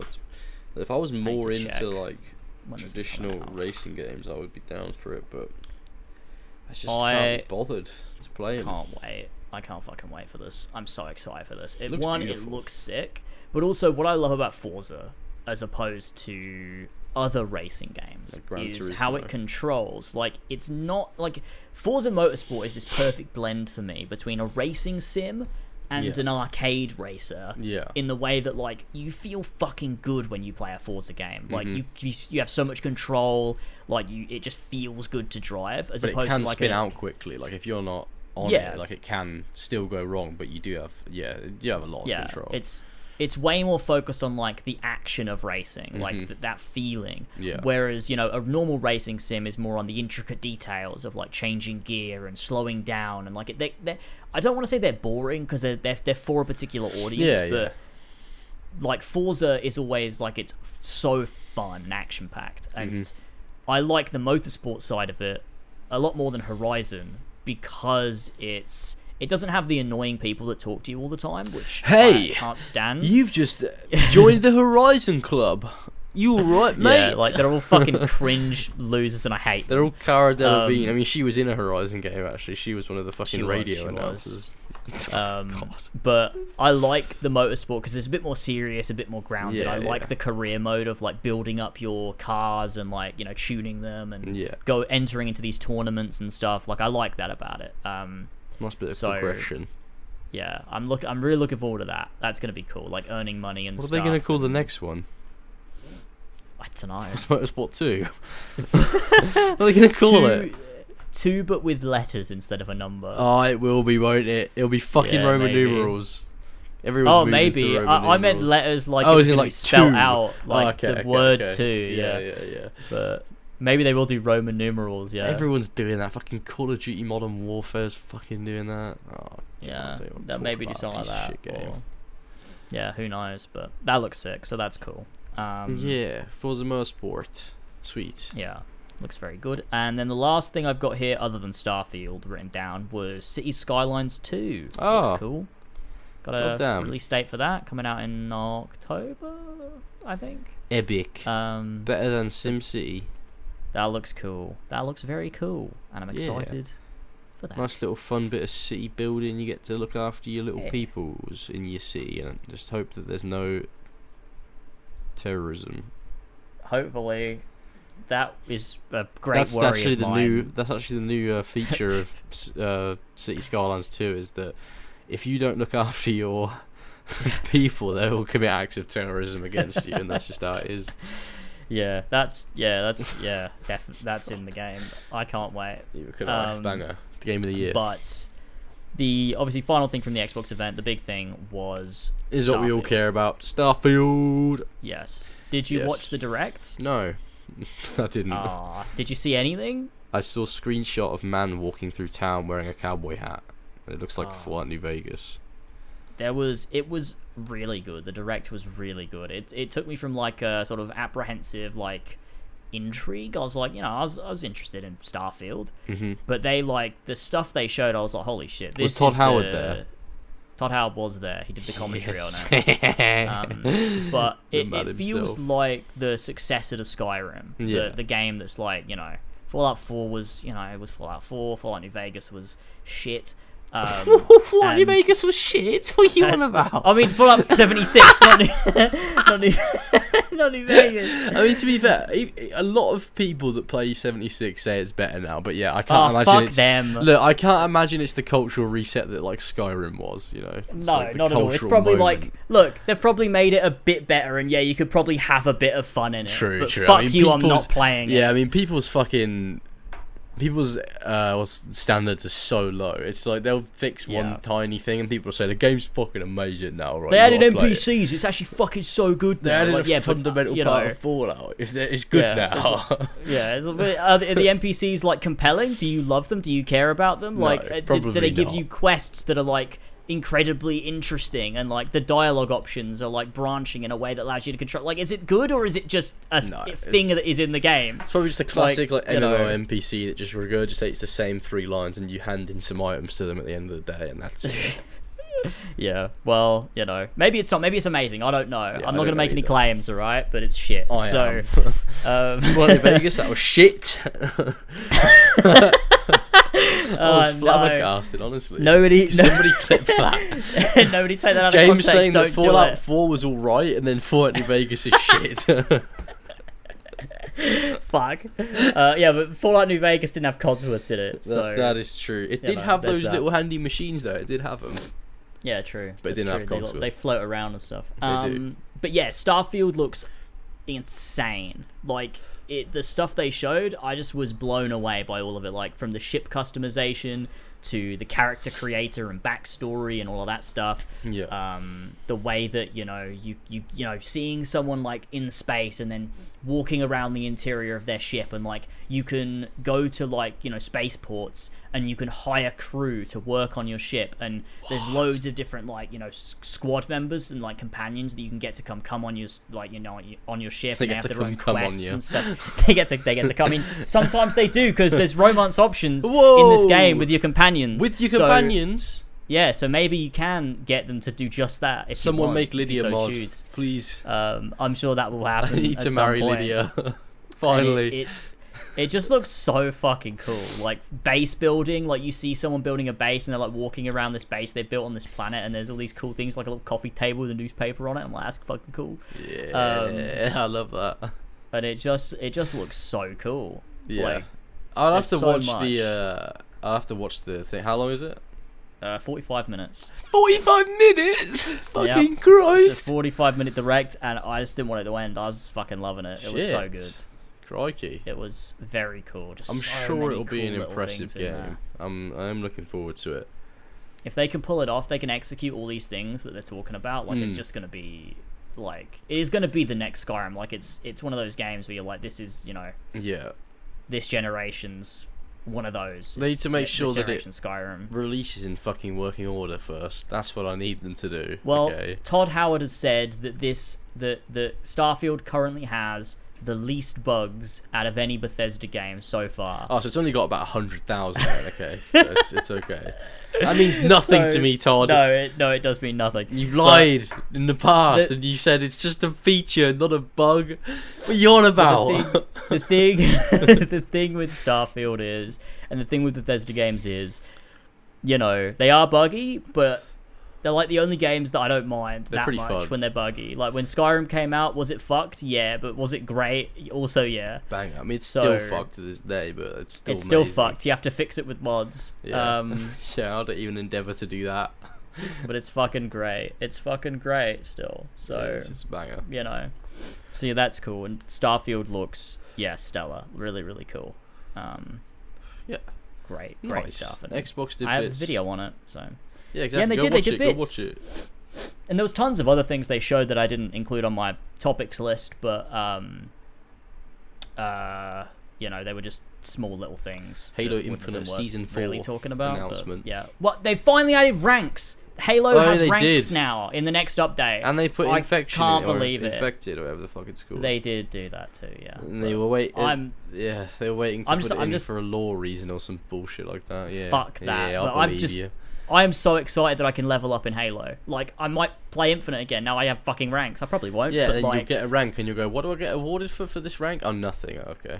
get yeah, nothing for it. yeah. If you want to yeah, get armor, go in the store, buy the battle pass. That's your only two options. You can't progress Yeah. otherwise. Yeah, you're right. Maybe So maybe I won't play Halo. In a Halo Um, game where customization is like paramount to the experience. It's like part of the DNA of Halo multiplayer. But no, you got to spend loads of fucking money if you want to do that. Oh my goodness. It's the yeah. platform for Halo for the next ten years, boys. Oh wait, no, it's not. They, they got they got they, they realized it's shit, and they were like, no, we can't do that. Have they backtracked on that? Yeah, they're officially? not releasing single player DLC for it anymore at oh, all. Oh right, yeah, yeah, yeah. So they're probably just gonna do like Halo Finite. That'll be the next one. Halo Finite. It's yeah. like yeah, this series don't have legs, boys. It's finite as fuck. It's a finite story. They just need to Um, do one Chief. We've talked about that. We've talked about that a few episodes ago. I think we talked. we have. We do talk about this every single episode. We do. Yeah, it's because it burned there's me. that. It hurt me. You release Halo really Five, and then you come here. to me with Halo fucking Infinite on my fucking daughter's birthday. I don't know what that's even a reference to, to be honest. have you even watched? Yeah, I was gonna Nope. say you've not. You've definitely not seen The Godfather, have you? No. Um, it's good. It's a good movie. I I, can would imagine it's a recommend watching The Godfather. People it's always good. I say like it a lot. that's a great film. Who's that? Scorsese? Did he make that? No, it's uh, Oh. uh, Francis. Ah, shit. Wait, Francis Ngannou. Godfather. Uh, Francis Ford Coppola. That's oh, it. Bagger. A good director. Yeah. One of my favourites uh, that I love. I watch all of his films. Yeah, I don't know much he's- about film. He's good. Scorsese was Scorsese was uh, Goodfellas. Ah, yeah, the other big one. That's true. another mafia-based film. Um, but yeah, those okay. So those are our topics. The, the the only thing we've got left is to talk about the 16 demo. And Yep. before we do that, I need to go splash myself with some cold water because it's fucking hot in here, and I'm gonna Just die. cut this, cut so this give me out. give me a second. I'll be back, folks. When I click my fingers, I'll I'll be back. Okay, here we go. And I'm I'm back, everyone. Hey. How you doing? I am. That's not sweat. That's water. He's a Um, wet man. I'm soaked. I'm drenched. But I feel good. Back in the sauna of a room though. Back in um, the fucking sauna. So there you go. Let me. I'm just gonna dab my face a bit because that probably is annoying to look at actually. Soaking, wet, dripping with water. Absolute dripping gamer. That's Okay, not what I you think want. We're good. Um, but yes, okay. So, Final Fantasy 16. The demo came out. It's taken the gaming industry by storm. It And we've obviously both played it. Uh, yes, So- indeed. at the top of the top of the discussion, what are your initial thoughts? Well, okay, so before that, spoilers. We're going to talk spoilers Oh yeah, there's fucking spoilers, lads. obviously. So if you don't want to hear spoilers for the Final Fantasy 16 demo, a prologue. It's the first like two hours of the game. Yeah. Just uh, don't watch this. Use the timestamps. Skip this bit. Uh, anyway, yes. so thoughts on the demo overall as a opening to the game. What do you think? I thought it was a bang. I thought it was great. I really enjoyed it. Uh, I like the world of Valisthea. Um, I like the introduction to all the characters, like Clive and Joshua and their dad. I forgot his name. I don't remember his name, but he's a cool guy. Elwyn. Elwyn, the boy. He was a, he was very much sort of Ned uh, Ned Stark sort of character. Yeah, I think. Yeah. I mean, obviously, they what was it? They watched see like for dialogue scenes. They watched some Game of Thrones to Yeah, sort of yeah. influence, and you could see the Game of Thrones influence in a lot of like the the scenes where they're talking about warfare or like they're around a table and like talking about you know stuff. It's it's Yeah. very Game of Thrones esque, which I thought was pretty fucking cool actually. Um, hmm Yes, it's a solid, solid introduction to this new world. I think I'm super interested to to, to figure out, uh, find out more about the Dominants and the Eikons and different like kingdoms that exist around the world, and to see how the world functions as well. Because obviously we've got a little tiny view of the world map uh, in Yeah. the demo, and it's like just a small, small area of it. Um, I don't know if it's a, it's not a full open world, is it? It's like hub based. Yeah, it's like got little like regions that you visit that have like explorable locations, and Yeah. you've got like the, you know, like we saw with the the, the castle that you're at and stuff. You can kind of wander around. That yeah, those the sorts Ros- bits, so- Rosaria Castle, whatever the fuck it's called. Is that what it's Yeah. called? yeah. The so- Duchy of Ros- Rosalith, whatever the fuck it is, I don't remember. Oh, Rosalith Castle in the Duchy of Rosaria. Yeah, that's it. That's it. Yeah, yeah, yeah. I I, I like the uh the real time lore tab thing as well, Yeah, or the yeah, yeah. active, active whatever the fuck it's called. Is that what it's called? yeah. Active time. active lore, yeah. time lore. Well, that shit was so cool. I'll use that at every opportunity I could get because the world is so interesting. I wanted to learn as much as much about it as I could. It tells you about the different kingdoms and like you know the the relationship between kingdoms and like I don't know the bit where you go into the swamp. It tells you about the goblins and like that area and stuff like that. It was Yeah. very cool. I was I was very I was enthralled by it. To be honest, I was didn't want it to end when I was playing it. I thought that was very very cool. Some cool stuff there with the lore and stuff. I Such- like the active time lore. Yeah, yeah. From like a gameplay standpoint as well, it's such a huge upgrade from 15. Oh my Oh yeah, god, the hundred percent. combat I mean, you can tell because they, with, with with development on the combat, they got um, people from uh, Platinum Games to to help on it who have worked on NieR: Automata, Ah, I see. um, as well as people from the Kingdom Hearts team. yeah, boy. The combat director was someone who worked on Devil May Cry 5, which is Yeah, another game yeah, that got really good Yeah, banging uh, combat. response to the combat. So you can really feel that, yeah, for sure. You can. It's it, it works. It felt good to play. And of course, you've got like the Phoenix Blink ability, which felt really similar to Noctis's weird little blink ability he's got in um he's got Yeah, in 15. yeah. It did feel very Yeah. similar, but obviously way more sort of just fun to use. I don't have to use it to fucking recharge my magic whenever I'm out of ether. Just super annoying, just having to latch onto a point and just hang there like a pussy. Um, it just it just feels so good to play. It's got a nice little dodging system. I like the dodging how you can time it and it's almost like a perfect dodge and you can riposte.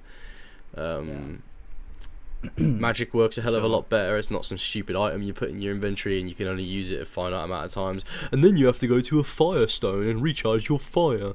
Fuck off. Nobody wants to do that. Nobody wants to do that. Why they put that in 15, I don't know.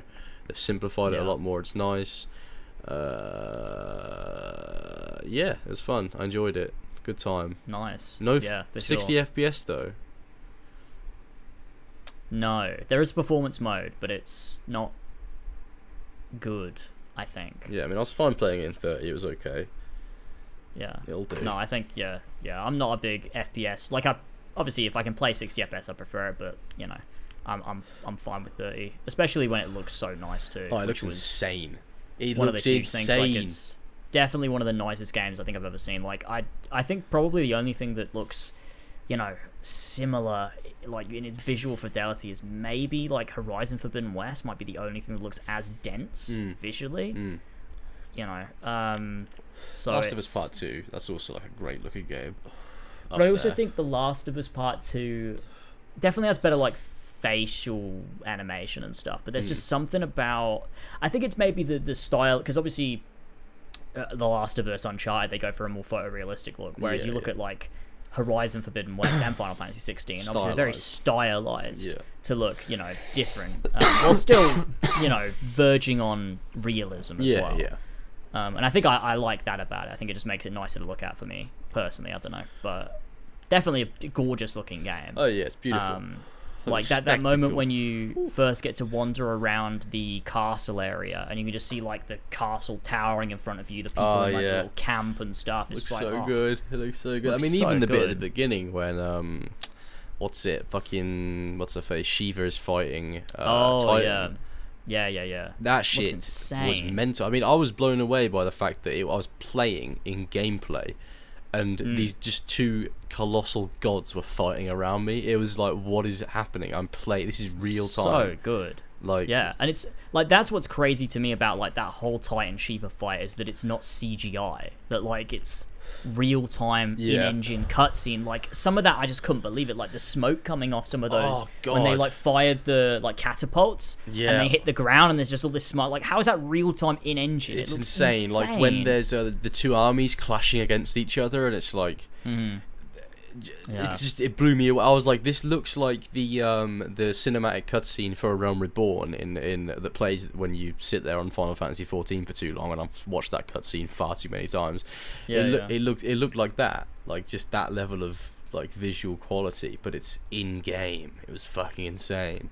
Yeah, it's really really wild. It definitely shows the like you know the full capabilities of the PS5, um, which Yeah, is definitely. you know, it's it's really really nice. But um, yeah, like I mean, I agree with everything you said. Like you know, the lore was great, world building was great. You know, learning about all these different kingdoms and stuff. And I like that Yeah. you obviously you have the active time lore and you can read up on it more if you want to, or you can just kind of like read into it through like the the game itself. And I think that Mm. like helps with the flow and the pacing because like it gives you what you need to know for the story that's happening. Mm-hmm. But like learning about the history of the Duchy of Rosaria is not important for Clive's story. Like you don't need to know that. No. But if you want to, you can. Like you can read about that stuff. Yeah. And you can read about the castle and you can read about, you know, you know, the Archduke and stuff. And I think that's really cool because sometimes games get bogged down on giving you exposition where it's kind of unnecessary. Yeah, and I like think it's they've, there, they've but it's it's not needed for Yeah, the yeah. immediate story they're trying to tell. Exactly, and I think they've managed to balance that nicely. In that regular combat gives you a really nice view of the world for all the reasons you need to know about it, but then the active time lore gives you that little bit extra. Yeah. And I think you know, that's really cool. And they've said that once you get to, I think it's once you get to Cid's hideaway, um, you'll be able to read up on all that stuff at your own leisure. So it'll save all of it, and you can go through Ah, and you can read it in like a sort of database. So Good old Cid. you got you got to love Cid Um, in all of his incarnations. You definitely have got to love Cid. Been through some very different incarnations of his That's day. true. He really Um, has. there has been some interesting Cids, I will say. Um, but yeah, that's all really cool, and I think they do this like really good job. And it, it reminds me of Game of Thrones, and I've talked about this in the video that I'm editing. Is that like the way in Game of Thrones when you first start that first episode, when you finish it, you don't know everything. Like they don't give you a big exposition dump at the start, so you understand every character, where they're from, what they're from is like like, you know, what's this town like. Like you learn it through experience. Yeah. So like you don't learn about King's Landing until Sansa and Arya go to King's Landing. Yeah, And then yeah. you start to learn about it through their eyes because they've only known Winterfell. Yeah. So it's like, you know, as these characters go to places like when Tyrion gets stuck in the Vale, like you start to learn about that. And Yeah. Um, when Jon goes, you know, to be with the Night's Watch, you start to learn about that and what's north of the Wall, and it just builds out this this world all through Yeah. experience. You have to be listening and paying attention. It's and, like through the you characters' know- eyes, like through their Yeah. experience, you you're on that journey with them. And that's Yeah, a very exactly, organic and- way of building a world, I think. yeah, for sure. And, and Final Fantasy 16 does that really nicely in that, like, Yeah. you learn about things just through conversation and experiencing it. Like, you learn about their like spiritual beliefs when Jill talks about praying to Metia, the red star that's near the moon. Mm-hmm. um, like you just learn about that. It's just a nice little custom that you're like, oh, that builds out the world a little bit more. Yeah, yeah, so their traditions and stuff like that, and I Yeah, also liked learning about how the different nations treat their Dominants, because it's like obviously certain kingdoms revere their Dominants and they're like you know treated with great respect, but there's other nations that fear whoever receives the power of the Eikon and they're like sort of downtrodden as a result of that. Which I thought was quite interesting how different Yeah, I really cultures the- around the world interpret that. Yeah, and I think it, it was cool to learn about the way that they handle magic in this world Mm. because, like, it was very interesting learning through. Obviously, you meet the bearer and his slave master, and there's that conversation with um, Clive. And then you can go up and you can see that one of the other slave masters getting his bearer to refill the well with water. Ah, yeah, using yeah. magic. Yeah. And it's like it's very interesting that like you know reading about the brand and the fact they're branded at birth and then they're enslaved because you know you like magic is so finite in this world and the crystals are running out and it's like the bearers can make magic without the need for a crystal and they're Mm. so reliant on magic in this world that they have to do that and like so bearers are seen as like subhuman Mhm. and it's this very interesting dynamic and like you know exploration of of of you know the way that those people are seen and like i just think it's very cool as a way of setting that up and as It well cool, that you know yeah. you see that clive ends up with one you know one of those marks on him, Yeah, I noticed that. I was like, well. I was like, why does that dude have the same tattoo as Clive? I was like, what? What's that all about? I guess you've answered my question there. That's what it is. Yeah, and it's just quite cool that it's like, oh, Clive ends up like that. And, you know, like replaying the demo, you notice at the start when he sat around the fire, you see him like touch his face where he's got the brand. Mm. So he's sort of like, you know, thinking about the like what he is now. Yeah, That, yeah. You know, he's seen as subhuman. And I think it's going to be interesting to see if over the course of this game, Clive you know can change or somehow can change the way that the world perceives those types of people. Yeah. Like God knows where this journey is going to take him, but Well, yeah, I mean, it seems pretty crazy because I mean, I originally thought before playing that that Clive was a dominant, but he's not from birth at least, because he Well, becomes he becomes the dominant of Ifrit, doesn't he? Well, that's the thing, right? So, like, there's been a bit of discussion around what happens at the end of the demo, and I thought it was obvious what was happening, but some people have been like, "Oh, I have a theory that Clive is Ifrit," and I'm like, "Wait, I thought it was obvious that Clive was Ifrit." Like, Well, I thought that Right? was what they did in the marketing material anyway, with all the red colours yeah, and stuff. yeah. Like he's Ifrit is very Yeah. red, so I just assumed that's what it was. Yeah, I Um, thought so too, and like, but in I that thought scene, in that... I don't think Clive is controlling Ifrit. I don't think. no, no, no, it, it clearly is something that awakes from inside him. Yeah. and he has no control over it. And like when he at the end, and obviously we're kind of skipping around a bit, but like when he sees Ifrit kill Joshua, you like he's seeing it through Torgal's eyes. Yeah, yeah, yeah. Because he says Torgal at the end. Yeah. Like he, he just it's just like some random line. He's like Torgal, and it's like why is he mentioning Torgal while he's watching his brother get ripped to shreds? It's Yeah, because and he's he- seeing it through Torgal's perspective. and then and he thinks it's someone else. like Hmm. he's like, oh my god, who's this? You know, but it's him. Like it's obvious, right? Like yeah, it is him that killed Joshua. He just Yeah. doesn't realize it yet. Mhm. Um, because also, like you see when Ifrit shows up, uh, Murdoch dies instantly. He's vaporized. Mhm. So, like, if it wasn't Clive, he would be dead too yeah. Because on he the was, spot. Yeah, that's where they're like, oh, the rub- rubble must have saved him from the flames. It's like, nah, it wasn't the rubble, bro. Nah, he was Ifrit. That was the point. Yeah, um, which is why he's also still they like it's so it's actually it's way too obvious like he turns into Ifrit like in the th- like they find him there too Mm. like and it's just like it just I don't know. It just made it made I mean, I sense guess me. I think that's I just went into it with the with I thought that to be honest before even loading up the, the the demo I thought Clive was the dominant of Ifrit and that's just how it was. Like he was the flame god. I didn't know the Phoenix was even in it. Like I didn't even know any of that shit. I was just like I assumed Clive is the special Ifrit bearer and he's just one of the many people that have the power of the Eikons so did I I thought that too going into the demo so that's why I was really confused about people theorizing I'm like wait I thought we already knew that he was Ifrit I'm so I was just so but maybe confused it's deeper than that because he's he sees he sees Ifrit killing the Phoenix through Yeah. Torgal's eyes. What Yeah. if what if he's not the dominant of Ifrit, but he can still control the Eikons? Like it's not just one that he's able to control; he can control multiple of them. Well, well, that that's the thing, right? Because over the course of the game, you do pick up Eikons' powers. Yeah, So it so, but I do think, like, I think it like it makes sense that he's Ifrit from the start, Mm. like, because he like because like Murdoch says like oh another Eikon of fire that's impossible. yeah, yeah. So it, it makes sense that in his bloodline, where normally the Eikon of fire is Phoenix, as Yeah. was granted to Joshua like normal, Mhm. for some reason Clive didn't get Phoenix, but he got Ifrit, this dom- this Eikon that's never been seen before. it's crazy and- that in their universe, Ifrit is the one that people have never seen before. Yeah, when he's like so iconic. yeah, Um, yeah. But it's like, yeah, it's clearly something that awakes within him. That's like, Mm-hmm. it's almost like another version of him that lives inside his head that he does has never seen before. Because also you see him like multiple times in the demo, like clutch his head. Yeah, yeah. like, Which is a know, classic Final Fantasy thing. When they want to fucking explain anything, the character starts holding their head and he's like, "What is this? It hurts. It hurts." They also, Shit happens they in also, fourteen as well. Seven. they play, they play the same uh, sound effect that plays in Seven Remake when Cloud gets his headache things. It's the same sound Reunion. effect. I mean, there I is a weird why, hooded but- man that shows up to Clive and says one word. So maybe, Oh, maybe God. it's the same guy from Seven remake. Don't, same don't hooded to me. man. oh my god. Um, but yeah, it, it, it so like it's very clear that he's got something that's trying to break out. Like, Yeah. and he says like, I I took the scene because when it happens to him when Joshua is turned into Phoenix and he's trying to save him, it happens, and he says he says no, not now.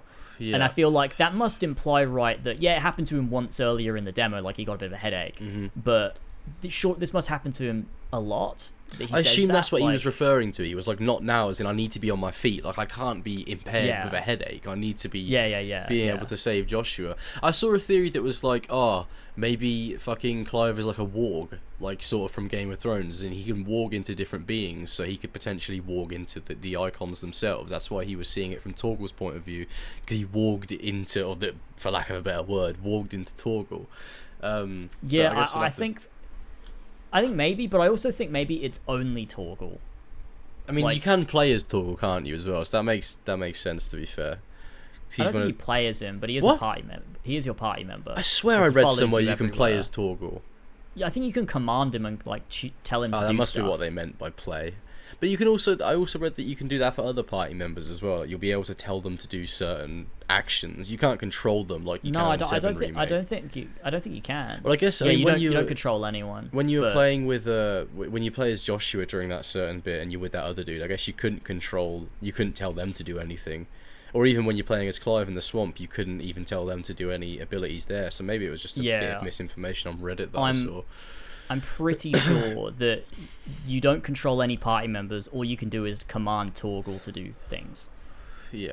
Um, I would have liked a bit more of the party system to be in it, to be honest, because there was so little of there was like none of that in Final Fantasy 15.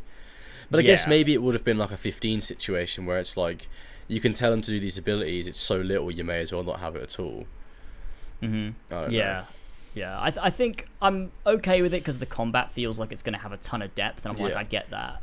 But I don't, I don't think I want it to become like the norm for Final Fantasy because No. a large portion of Final Fantasy is managing a party. Yeah, I like the And it's party like, aspect. you I used know. to be very against it, but I, I like the party aspect of being able to you know switch. I, like, like I love it in remake, like Final Fantasy VII remake, where you can just switch Yeah. character. Like I, li- I like that, but I also do like how they're going with it in 16 as well. That's fine too. Like I'm not mad about it.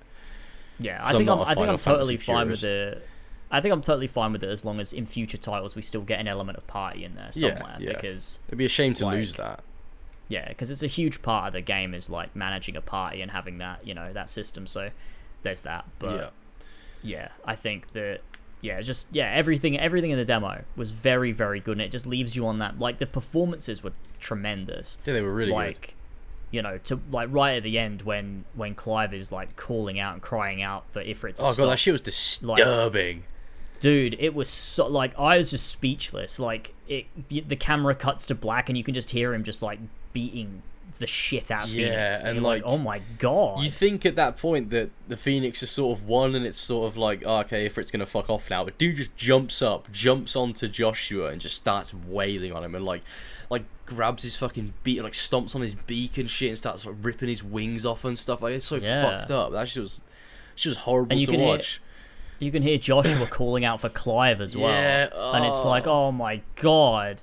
It's just it's just so much, especially like after they spent the whole demo establishing this really nice relationship with Joshua and Clive. Yeah, it's like they Um, neither of them have the biases that others have towards them, if that makes sense. Like you know, Yeah. Joshua looks up to Clive despite everyone thinking that he's almost like the dark child, if that makes sense. And then Yeah. Clive only wants to protect Joshua and has nothing but love for him, like no jealousy whatsoever, even though that he was sort of meant to be the dominant. Um, it's a really nice little relationship between them, and to see that, I don't think Joshua's dead. I don't think he's dead. I think he is. But why would they spoil that in a demo? Well, it's the opening of the game. Like I think that's just like I don't think jo- I think Joshua's supposed to die, and that's the that's the start of the game. That's like the catalyst for like- Clive to Yeah, to move and it's forward. like, yeah, it's like now we see how Clive grapples with the fact that he killed his own brother, and it's like, I mean, yeah, where's that story going to take him? Story, yeah. But there's also the potential that like Phoenix's biggest ability in Final Fantasy is Flames of Rebirth that Yeah. revives the whole party. I'm like, is it possible that like and the thing with Phoenix as well is like like in real mythology, like, you know, not just Final Fantasy, is when Phoenixes die They come out of the ashes. there's another reborn from the ashes. So it's like, is you know, but there's also then there's that metaphor of like, well, in the death of Phoenix and Joshua, will Clive, you know, Become after that, going on this character journey, will he will he be reborn from the ashes? And I think that there'll be a moment in the game where Clive has to relive those moments, Mhm. and I think he might get to speak with Joshua, but it'll be like in his head sort of thing. Oh, it'll be like when when uh, Noctis gets to talk to Luna after she dies. yeah, maybe something like that. Like like it'll be be sorts this of scenes. Because I think it's going to be about Clive having to confront that trauma and overcome it Yeah. to, you know, to, you know, defeat a great evil or whatever. I don't know. Yeah, it'll be one of those Um, power of brotherhood moments. Yeah, and I think it'll be this internal conflict that'll probably culminate in him having to relive the moments of that prologue.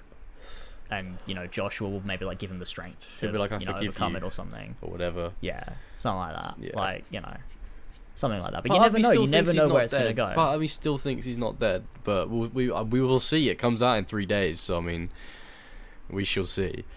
we shall see. It's it's very exciting, and there's just you know so much to look forward to, to anticipate. You know, to see where they take things, and it just it's like the the the level of quality that it, the, the game has, and like It did just- it- exude quality. It really did. yeah, it's like this just like level of prestige is the word that I've been using. Like there's a certain prestige to it that Final Fantasy always used to have. Yeah. Like Final Fantasy was Final Fantasy, like one of the biggest and most popular franchises of all time. Yeah, it has fallen off a little bit.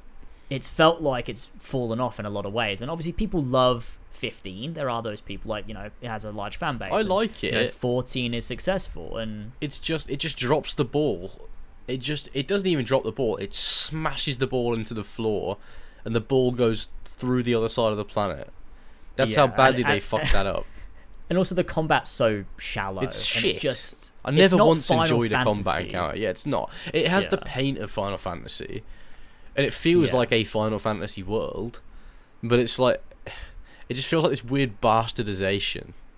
Yeah, and you look at like 13 didn't do very well. I don't even know anything about thirteen. Nobody talks about 12. Mm. Like for a long time, I didn't even think they made one. I'm like, I've never heard of Final Fantasy 12 in my life. That is true. So it's yeah. like the last time that Final Fantasy was this huge, beloved, critically acclaimed franchise was 10, and that was 2001. true. So I mean, you can't really even count the You know. MMOs in there because they're not no, mainline it's not the games. Like it's not. It's- yeah, it's not the same thing. it's not like the same. 14, like, is beloved. and It's now like one of the, Yeah. if not the biggest MMO in the world. Yeah, it's but a global it's success. Not a traditional Final Fantasy game in that sense. yeah, it's not the same thing that shows that like Final Fantasy's back. It's like well, Yeah. Final Fantasy can do an incredibly successful MMO, but can they make a great single player RPG? I don't know. They haven't done it in a while. Yeah. So, you know, is this going to be? I, I mean, to me, like Final Fantasy 16, it feels like this generation's Final Fantasy 7. Like the game that is just going to Blow hit the mainstream away. audiences. They're going to be just blown away by the level of quality Yeah. and scale and storytelling. That it's just going to be like this insane game that Whilst they're going to be trying to replicate for years. and they're going to be chasing it's not that, that, fucking good because then we'll just get a bunch of shit games again. Um, Yeah, but yeah. whilst I was playing it, it did feel like they were like, "Oh, you didn't like Final Fantasy 15? We'll fucking have this." That's what it felt like. You know, it's like Yeah. this sort of triumphant return almost. It was Yeah, obviously I'm not a huge Final Fantasy guy, but I know the the acclaim of the series enough to know that it has fallen on hard times a little bit. Um, Yeah. to see it back in such an extravagant way is very cool. yeah it's definitely it's definitely got this feeling of like every like it's firing on all cylinders and It is, yeah, it is. like it just doesn't stop it's just like constantly like no we it's make like, like, it's atmosphere, just storytelling, gameplay, yeah everything, visuals, Yeah. soundtrack. Just it's Yeah, all it's- brilliant. it's really good and it feels like the true like it's difficult for me because i've obviously only played final fantasy 1 to 9 so i've not played the post sakaguchi games who is the The Dark um, Ages. Yeah, well, the, I mean, like Hironobu Sakaguchi created Final Fantasy, and it was his like you know His thing that he just deeply wanted to make, and it Yeah. was you know he with Final Fantasy One. He'd been working in game design for a while, but he'd not had like this true like success. Yeah. And he was thinking about going back to studying law and getting a degree and doing that, but Yeah. he was like his mother like was a big supporter of him and like convinced him to you know to to just give it more time give it a chance put your all into it and you know if not then obviously you know go back to something else and that's when he made final fantasy and pitched it to square enix and they like because he hadn't had a lot of successful projects hmm they were sort of like yeah go ahead do whatever you want Yeah. like w- Might as well just make him, it, just I guess. him. Yeah. And it became this fucking huge success. I mean, that's why it's called Final Fantasy, isn't it? Because it was like his last chance at making a game. Yeah, well, there- there's been like d- d- different claims on this. Different I like to have said different headcanon that. It's a cool fucking. I It- like it is fucking cool, that. yeah. It's like the And Final think- Fantasy, like his last Yeah, attempt. 'cause I- Because I think Sakaguchi said that that's not really true, Mhm. but uh, it's symbolically true. Uematsu has said no, that is true. That's what happened. Okay. But maybe maybe he just likes the romanticized I mean, telling. it is cool. I, Um, I I like that. I'm gonna headcanon that regardless, even if the man himself comes out and denies it. yeah, it's very cool. But it's I just I like that every Final Fantasy that he's worked on has this particular feeling to it, and Mm. like you know, there's a lot of elements of Final Fantasy VII that are influenced by the death of his mother and stuff. And, yeah. like he worked that into the game, and like this sense of like you know loss and stuff that's you know comes in a lot of later Final Fantasies hmm and you know I've so I've finished all of the Sakaguchi games and he was he, he oversaw Final Fantasy 10 and and uh, bits of 11 and 12 I think but he was never but he wasn't a developer like he wasn't directly involved in the production of those games after Final Fantasy 9 Does he still and this does he still work What? with Square Enix, or is he is he is Uh, he even no. alive? I he's alive yeah Okay, okay. um but I'm pretty sure he doesn't he doesn't do anything anymore Yeah, yeah. um Probably made his same fortune, as um, same as uh, Uematsu as well doesn't compose for Final Fantasy anymore although he did do 7 remake so? Oh, the boy came that. back. but yeah, it's it, it- this game feels like it's very much. It's obviously doing its own thing and it's got its own flair to it, Yeah. but there's a part of it that just feels like it has that Sakaguchi element to it that just Mhm. feels very special. Like it feels like it understands Final Fantasy Yeah. um, in this very like. I don't know, and it's in a subtle way. Like it's not overt, but it just feels like No. a Final Fantasy game. You can see the DNA in there. you Like there were certain yeah. points where I had to remind myself, or I was reminded by the game that I was playing a Final Fantasy game because it does feel Yeah. very different. But it was almost like like that bit where you fight the dude in the armor and he's with the he's got the spear and he's standing Oh, on that the dragoon, fucking spire, and it's like Yeah. you got the moon in the background and he's like got this elaborate ornate armor and he's like one foot standing on the top of this fucking building. It's like that's so Final Fantasy, like Yeah. like Yeah. moments like that. Yeah, it's it's. Yeah. It is fucking. Oh, it's so fucking good. I can't wait for it. It was very good, and I think that it's just got that element of Final Fantasy that Final Fantasy has been missing. It's kind of been treading water for a bit, Mm. and it feels It's like finding its footing finally. yeah, it feels like it's regained so much of what made it so good. Like I've been I've been replaying Final Fantasy One just in sort of anticipation of sixteen, Yeah, yeah. and there's so many parts of it where I'm like, this just feels similar. Yeah. Like. Like there's just so many little bits, like the the castles and the knights and the. Well, this is know- the first Final Fantasy game I'm playing that has that, like the knights and Right, stuff, yeah, and the yeah, yeah. castles and the kingdoms and stuff. Because like, I mean, Final Fantasy 15, like it had aspects of that, but it's like the first traditional fantasy Final Fantasy that I'm playing yeah, ever. that like doesn't have cars Yeah, and yeah, guns. yeah, exactly. Things like that. Yeah, that's true. It is. it's- It's the first Final Fantasy I'm playing that doesn't have fucking guns in it and cars and machinery and like magitech and stuff. Like, Well, I mean, you never know, really, because Final Fantasy since day one has been uh, one of the coolest things about Final Fantasy One is w- the way that you're playing through this fantasy world, and then all of a sudden you're in one of these dungeons, and there's just a robot, and you're like, wait, what? Why is there a robot here? and you, you you talk to him, and he gives you this item, and later on you find this sky fortress by this like ancient civilization, and it's just really fucking cool. see, that And it's shit like is cool though. Like when it's There's like, all this sci-fi stuff that's like worked its way in, and you're like, oh shit, this is I didn't expect any of this. I suppose I, I don't mind the sci. Fi I actually really like the sci- sci-fi stuff being worked into Final Fantasy. That's one of the sort of standout features of the franchise that I really like. How they they marry fantasy and sci-fi pretty well. Um, Yeah, but it'll be interesting to see a world where that's not at the forefront. That's not like the main sort of because like Final Fantasy Yeah, Seven, sure, you've got sure. like you know fucking uh, Midgar, which is an insanely like futuristic city, and then 15, which I've also played, which is you know it's got massively futuristic cities in that, and like you, you, Yeah, you drive a car for most of the fucking game. So like Yeah, to, to play a game exactly, where it's like the focus is on the medieval fantasy almost is, is pretty cool. I mean, I guess it's before medieval because it's like year 800 or wherever it, whenever it is, so it's even earlier. yeah, which is Um, it's very cool, and I, I think that like I wouldn't be shocked if Final Fantasy 16 has some sort of like ancient tech or something in there yeah. Yeah. At some point. I wouldn't but be the fact that it. it's not the fact that it's not the focus is like cool It's a nice because that's what made air. Final Fantasy 1 through to 5 so cool. Yeah. Was that like there was always that sci-fi element to it, but it wasn't a sci-fi game like No. which is I think what makes it so cool. It's almost like Horizon in a Mm, way. yeah. Horizon's very Final Fantasy. In Yeah, that yeah, you're, you're in this like medieval fantasy worlds almost Yeah. with with sci-fi tech that kind of just like shows up like That must have know. been somewhat of an inspiration for, for Horizon. It must have been to some It must extent. Like the the the duality of, of of fantasy and technology, or the duality of I don't know. What did you what did you refer to it as? You know what I mean. You know what I fucking like mean. fa- fantasy, fantasy and sci-fi. yeah, really. fantasy and sci-fi. Yeah, that's the best way of putting it.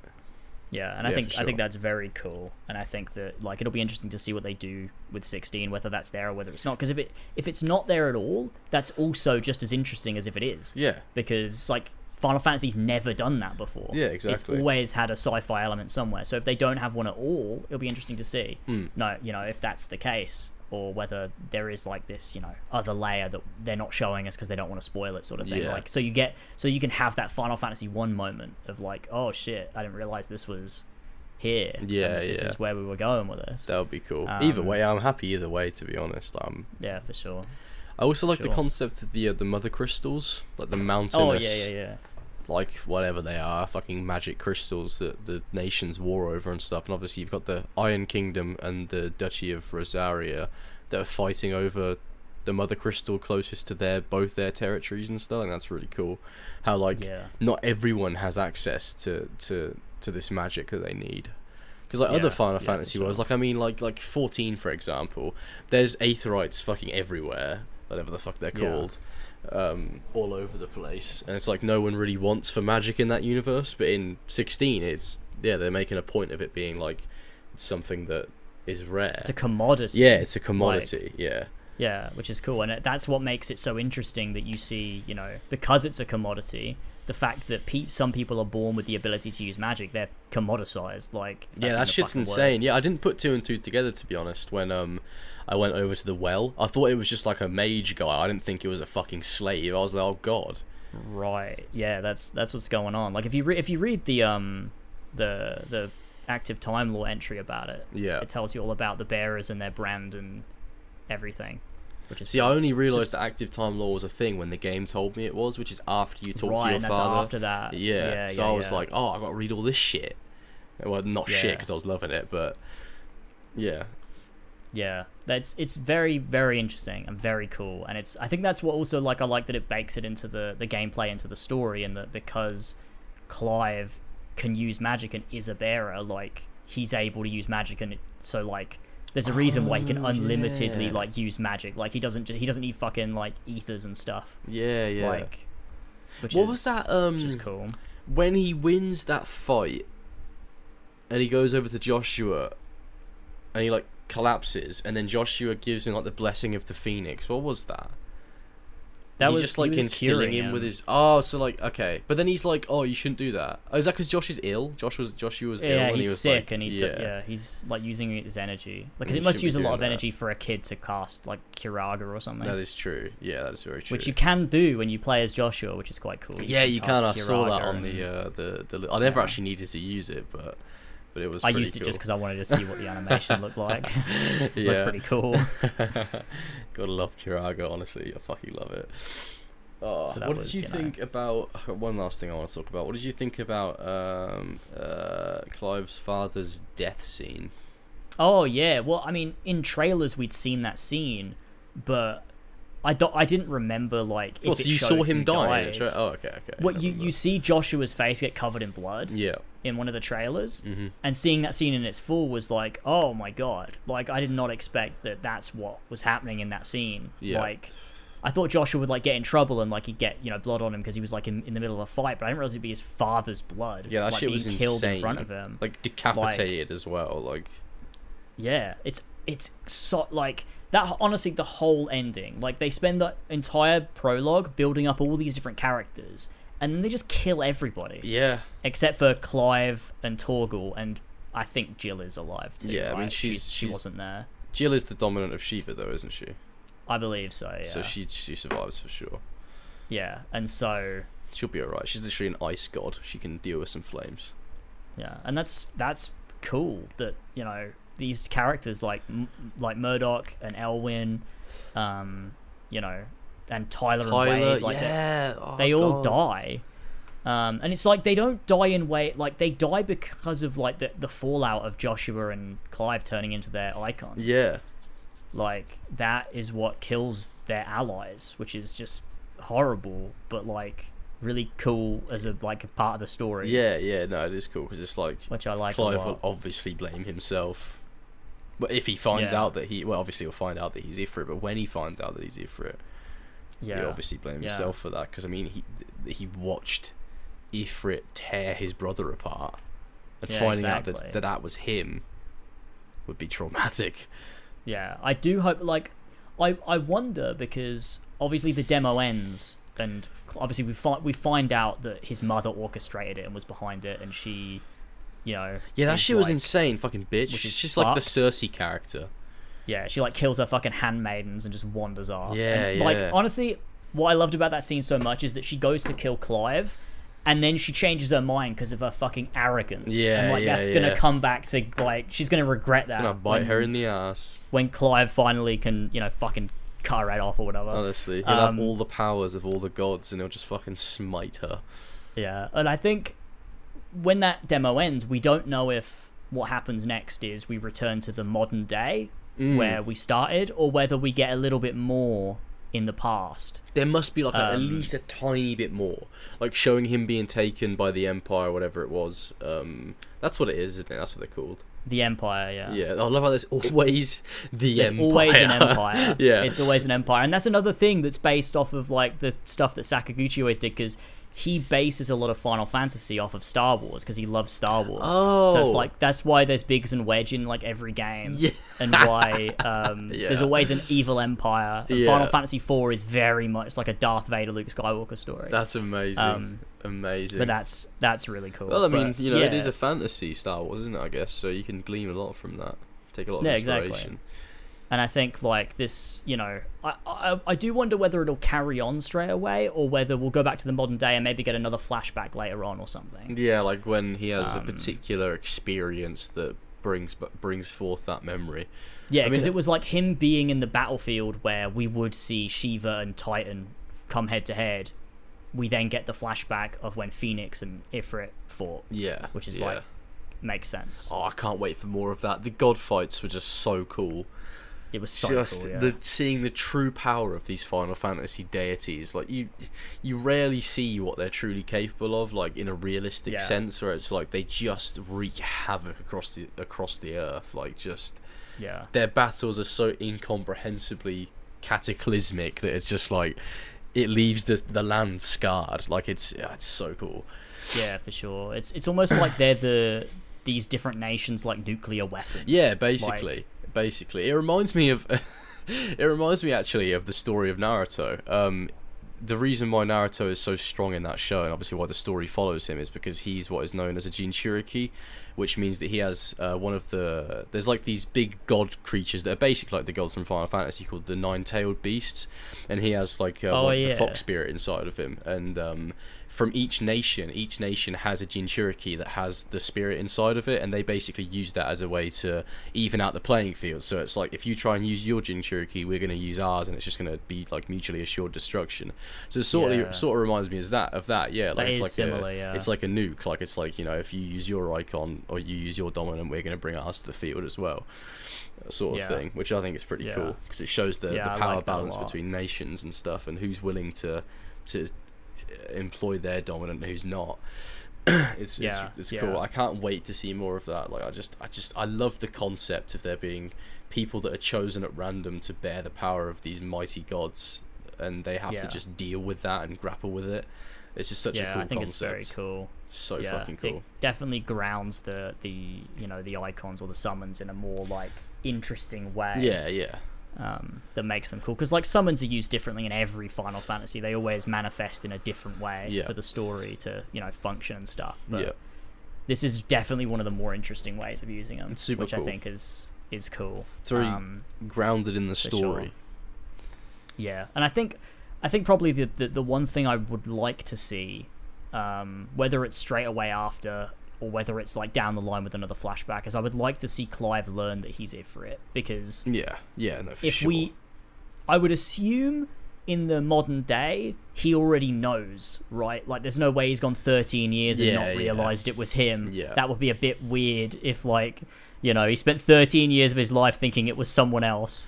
Well, when those Um, people are saying like at the beginning when they're saying like, "Oh, you can't die here. This plan hinges on you," I assumed that was a situation where it's like, "We know you're the dominant of Ifrit. We need you because you're the only one that can do whatever this is." Sort of situation. Um, That makes sense, As in, like yeah. he's if it wasn't him, it would have been Joshua. But obviously, he's now the the fire god or whatever, so they need him for whatever they're doing. Um, Mm-hmm. yeah, I don't know. Yeah, that makes sense. Be cool. Yeah, that makes see. sense. So like, It reminds me of um. Oh no, actually, that's spoilers. If you're ever gonna watch it, I don't, I don't want to spoil it. Attack on Titan. I don't want to spoil it. oh, I will watch it. I will watch it at some point. Yeah, yeah, I won't spoil that. Um, Um, but yeah, that makes sense. Yeah, that makes sense. So hopefully, yeah, I just would like to see the moment he realizes because I think it would be quite a powerful scene to have Definitely. it for him to realize that not only did his brother die and he couldn't stop it, he's the one that did it. yeah, Would be like it's like a whole new layer of trauma. Like that's like reliving it all over again in a new framing almost. Yeah, Yeah. I think that would be that would be good. But yeah, incredible demo. The game is uh, is out very soon. Yes. So I'm super excited for it. it is very exciting. I cannot wait to see where it ta- where they take it, what happens, and uh, Oh god, yeah. Get just lost in be the world of Valisthea, Valisthea, however you pronounce it. yeah. Just, yeah, Yeah. super impressed with it. Hyped. Honestly, the the demo convinced me that it could very well possibly be my game of the year. Yeah, it's yeah, it's a incredible. Like, what demo. competition does it has? Like, I loved RE4 remake, but it's a remake. Like, it's it's amazing, but it's a remake. Mhm. Like, I want a new game. That's what qualifies GOTY for me. Like, remakes, they're great. I love them. They can be masterpieces in their own right, but it's the new games that deserve Yeah. that spot as as Yeah, game of the for year. sure. And it also feels very new too. Mm, mm. Like playing it, it felt like something new. It didn't feel like like I was retreading. experience. Yeah. You know, it just felt very unique, and it felt like Final Fantasy was finally doing something. You They're know, pushing the envelope. again. and, Yeah, yeah. being like, look, this is you know, this is why you should watch Final Fantasy because, you know, on every front we're Yeah. pushing the industry forward, which is like, you know, what they used to do. Yeah. You know, you look at Final Fantasy VII. As much as it looks old as fuck now, That at the time that was you know yeah. their FMVs and stuff was like, yeah, it was it was huge. Yeah, for sure, for sure. What's an FMV? What? What's an FMV? Oh, full motion video, the cutscenes, oh, I see. the the the pre-rendered cutscenes. yeah, yeah. They're they would, very like, rare, back they? video. Yeah, they're very rare. But they they don't use them that are pretty cool. Yeah, that's the main reason why Final Fantasy 7, eight, and nine all had to be on multiple discs. It was the FMVs, not the actual game. Oh, that makes sense. that was big. Okay, Yeah, so it's actually the length of like a sort of standard JRPG, but it's just on multiple discs discs because they couldn't fit it into one. yeah, because it's like, yeah, Final Fantasy 7 is like thirty to forty hours. Oh, okay, like okay, so it's not that long. It just has these real, like they just couldn't fit all of the cutscenes Yeah. on one disc. Well, that's some dedication, so to be fair. big. Because Yeah. most companies would be like, no one's gonna want to fuck around with multiple discs. Let's just cut that and fucking save money on the cutscenes, and then we can put it all on one disc. It'd be better for everyone. The fact they were like, nah, we're gonna do multiple discs just cause, just to show how sweet our cutscenes are. Yeah, well, that's the huge. That's the huge thing about Final Fantasy VII Rebirth is it's on two discs, Oh, is it? Which is How really cool is that as a work throwback. Digi- digitally. but also like well two digitally games, i I suppose guess. it'll just be it'll either be two games or it'll just be a huge install oh yeah, yeah, that's fine. I mean, most fucking installs But- take like a whole day for me anyway, so that's fine.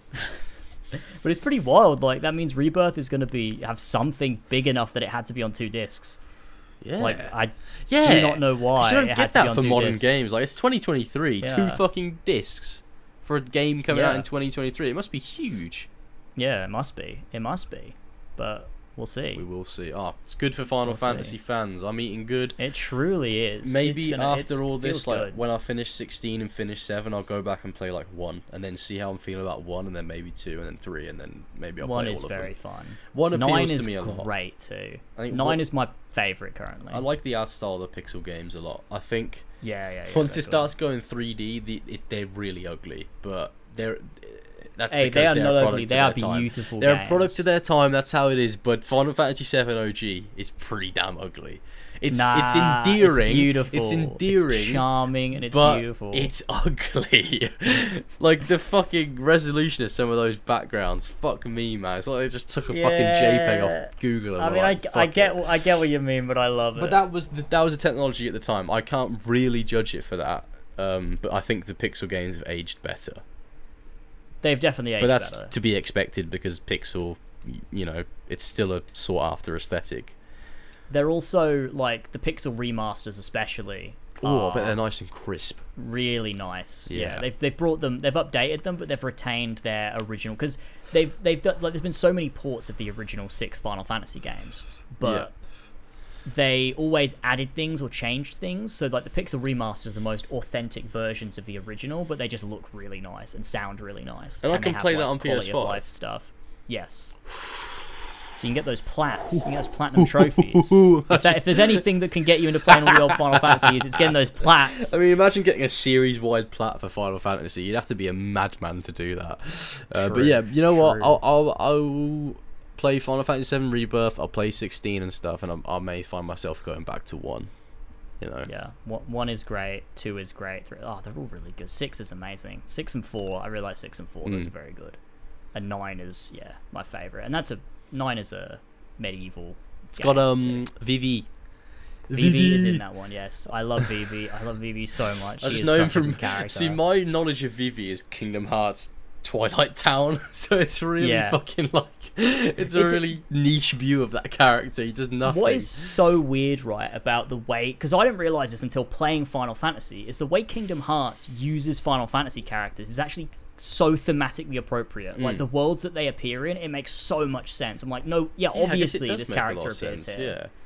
and it's yeah, it's like obviously it makes sense why they use Vivi in Twilight Town. It makes sense yeah. why they use. I've seen some screenshots of know- Nine, and some of the areas in that place do look like Twilight Town, like the little villages or whatnot. I think It's I've yeah, seen it's I mean it's definitely similar, yeah, art style too. But just like in terms of the story they're telling with K- KH2, uh, it just make I'm like that makes so much sense. Oh, that's they're cool. So it's not even just from the way the place looks that you encounter. I mean, well, yeah, yeah, yeah. for example, like, uh, does Traverse Town look like where Leon would be, or whatever his name is, Squall, Leonhart?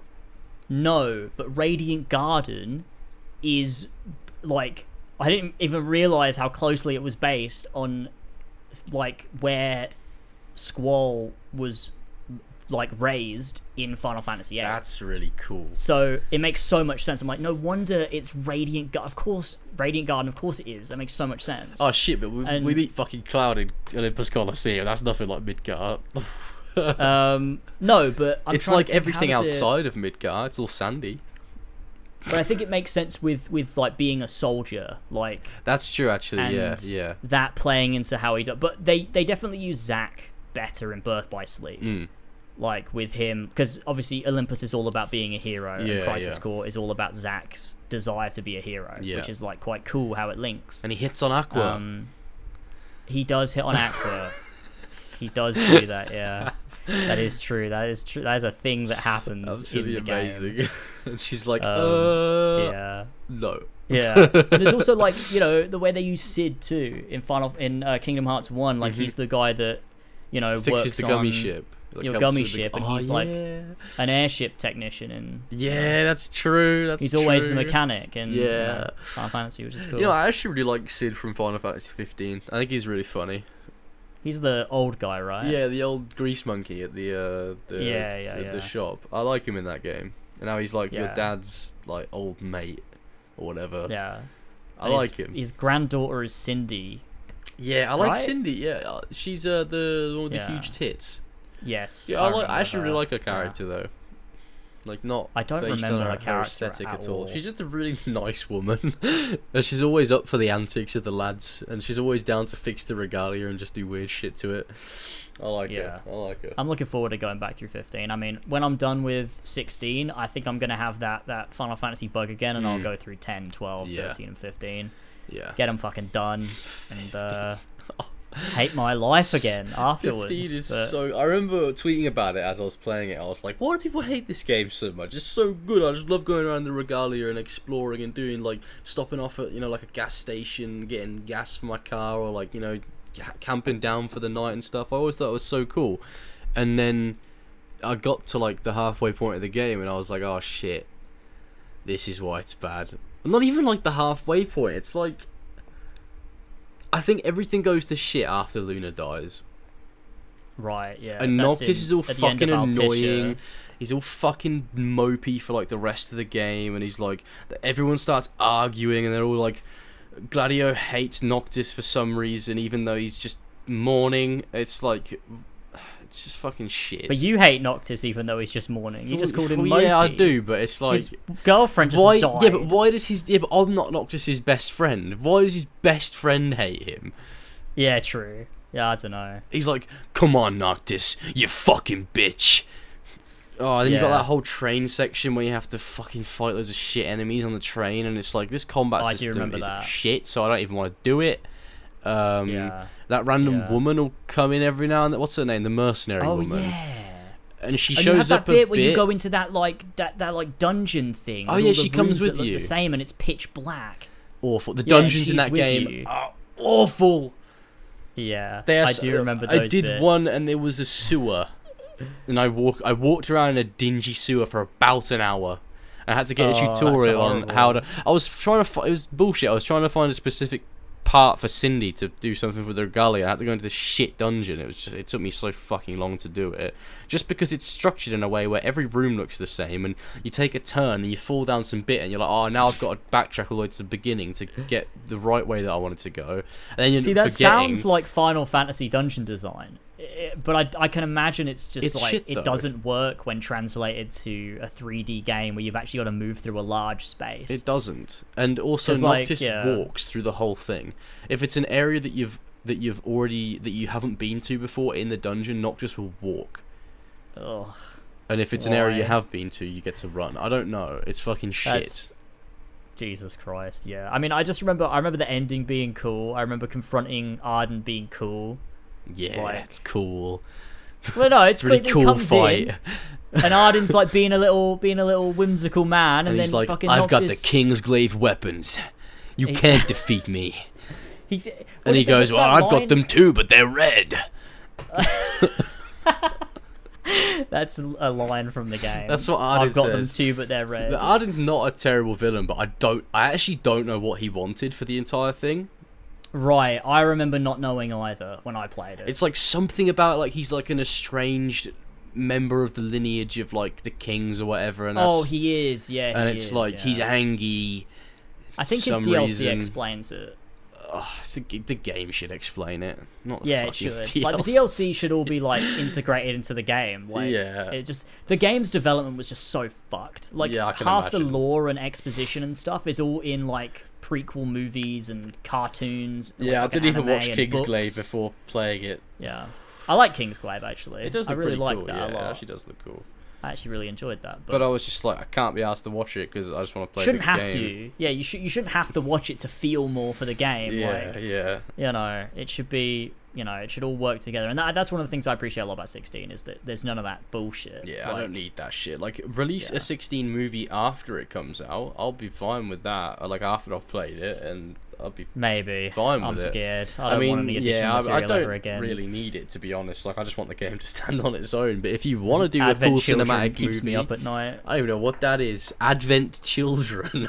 Yeah, it's the it's a sequel movie to Final Fantasy VII, and it's fucking bad. It's where It's so Cloud gets a second sword because it's the He does. He does. movie. What?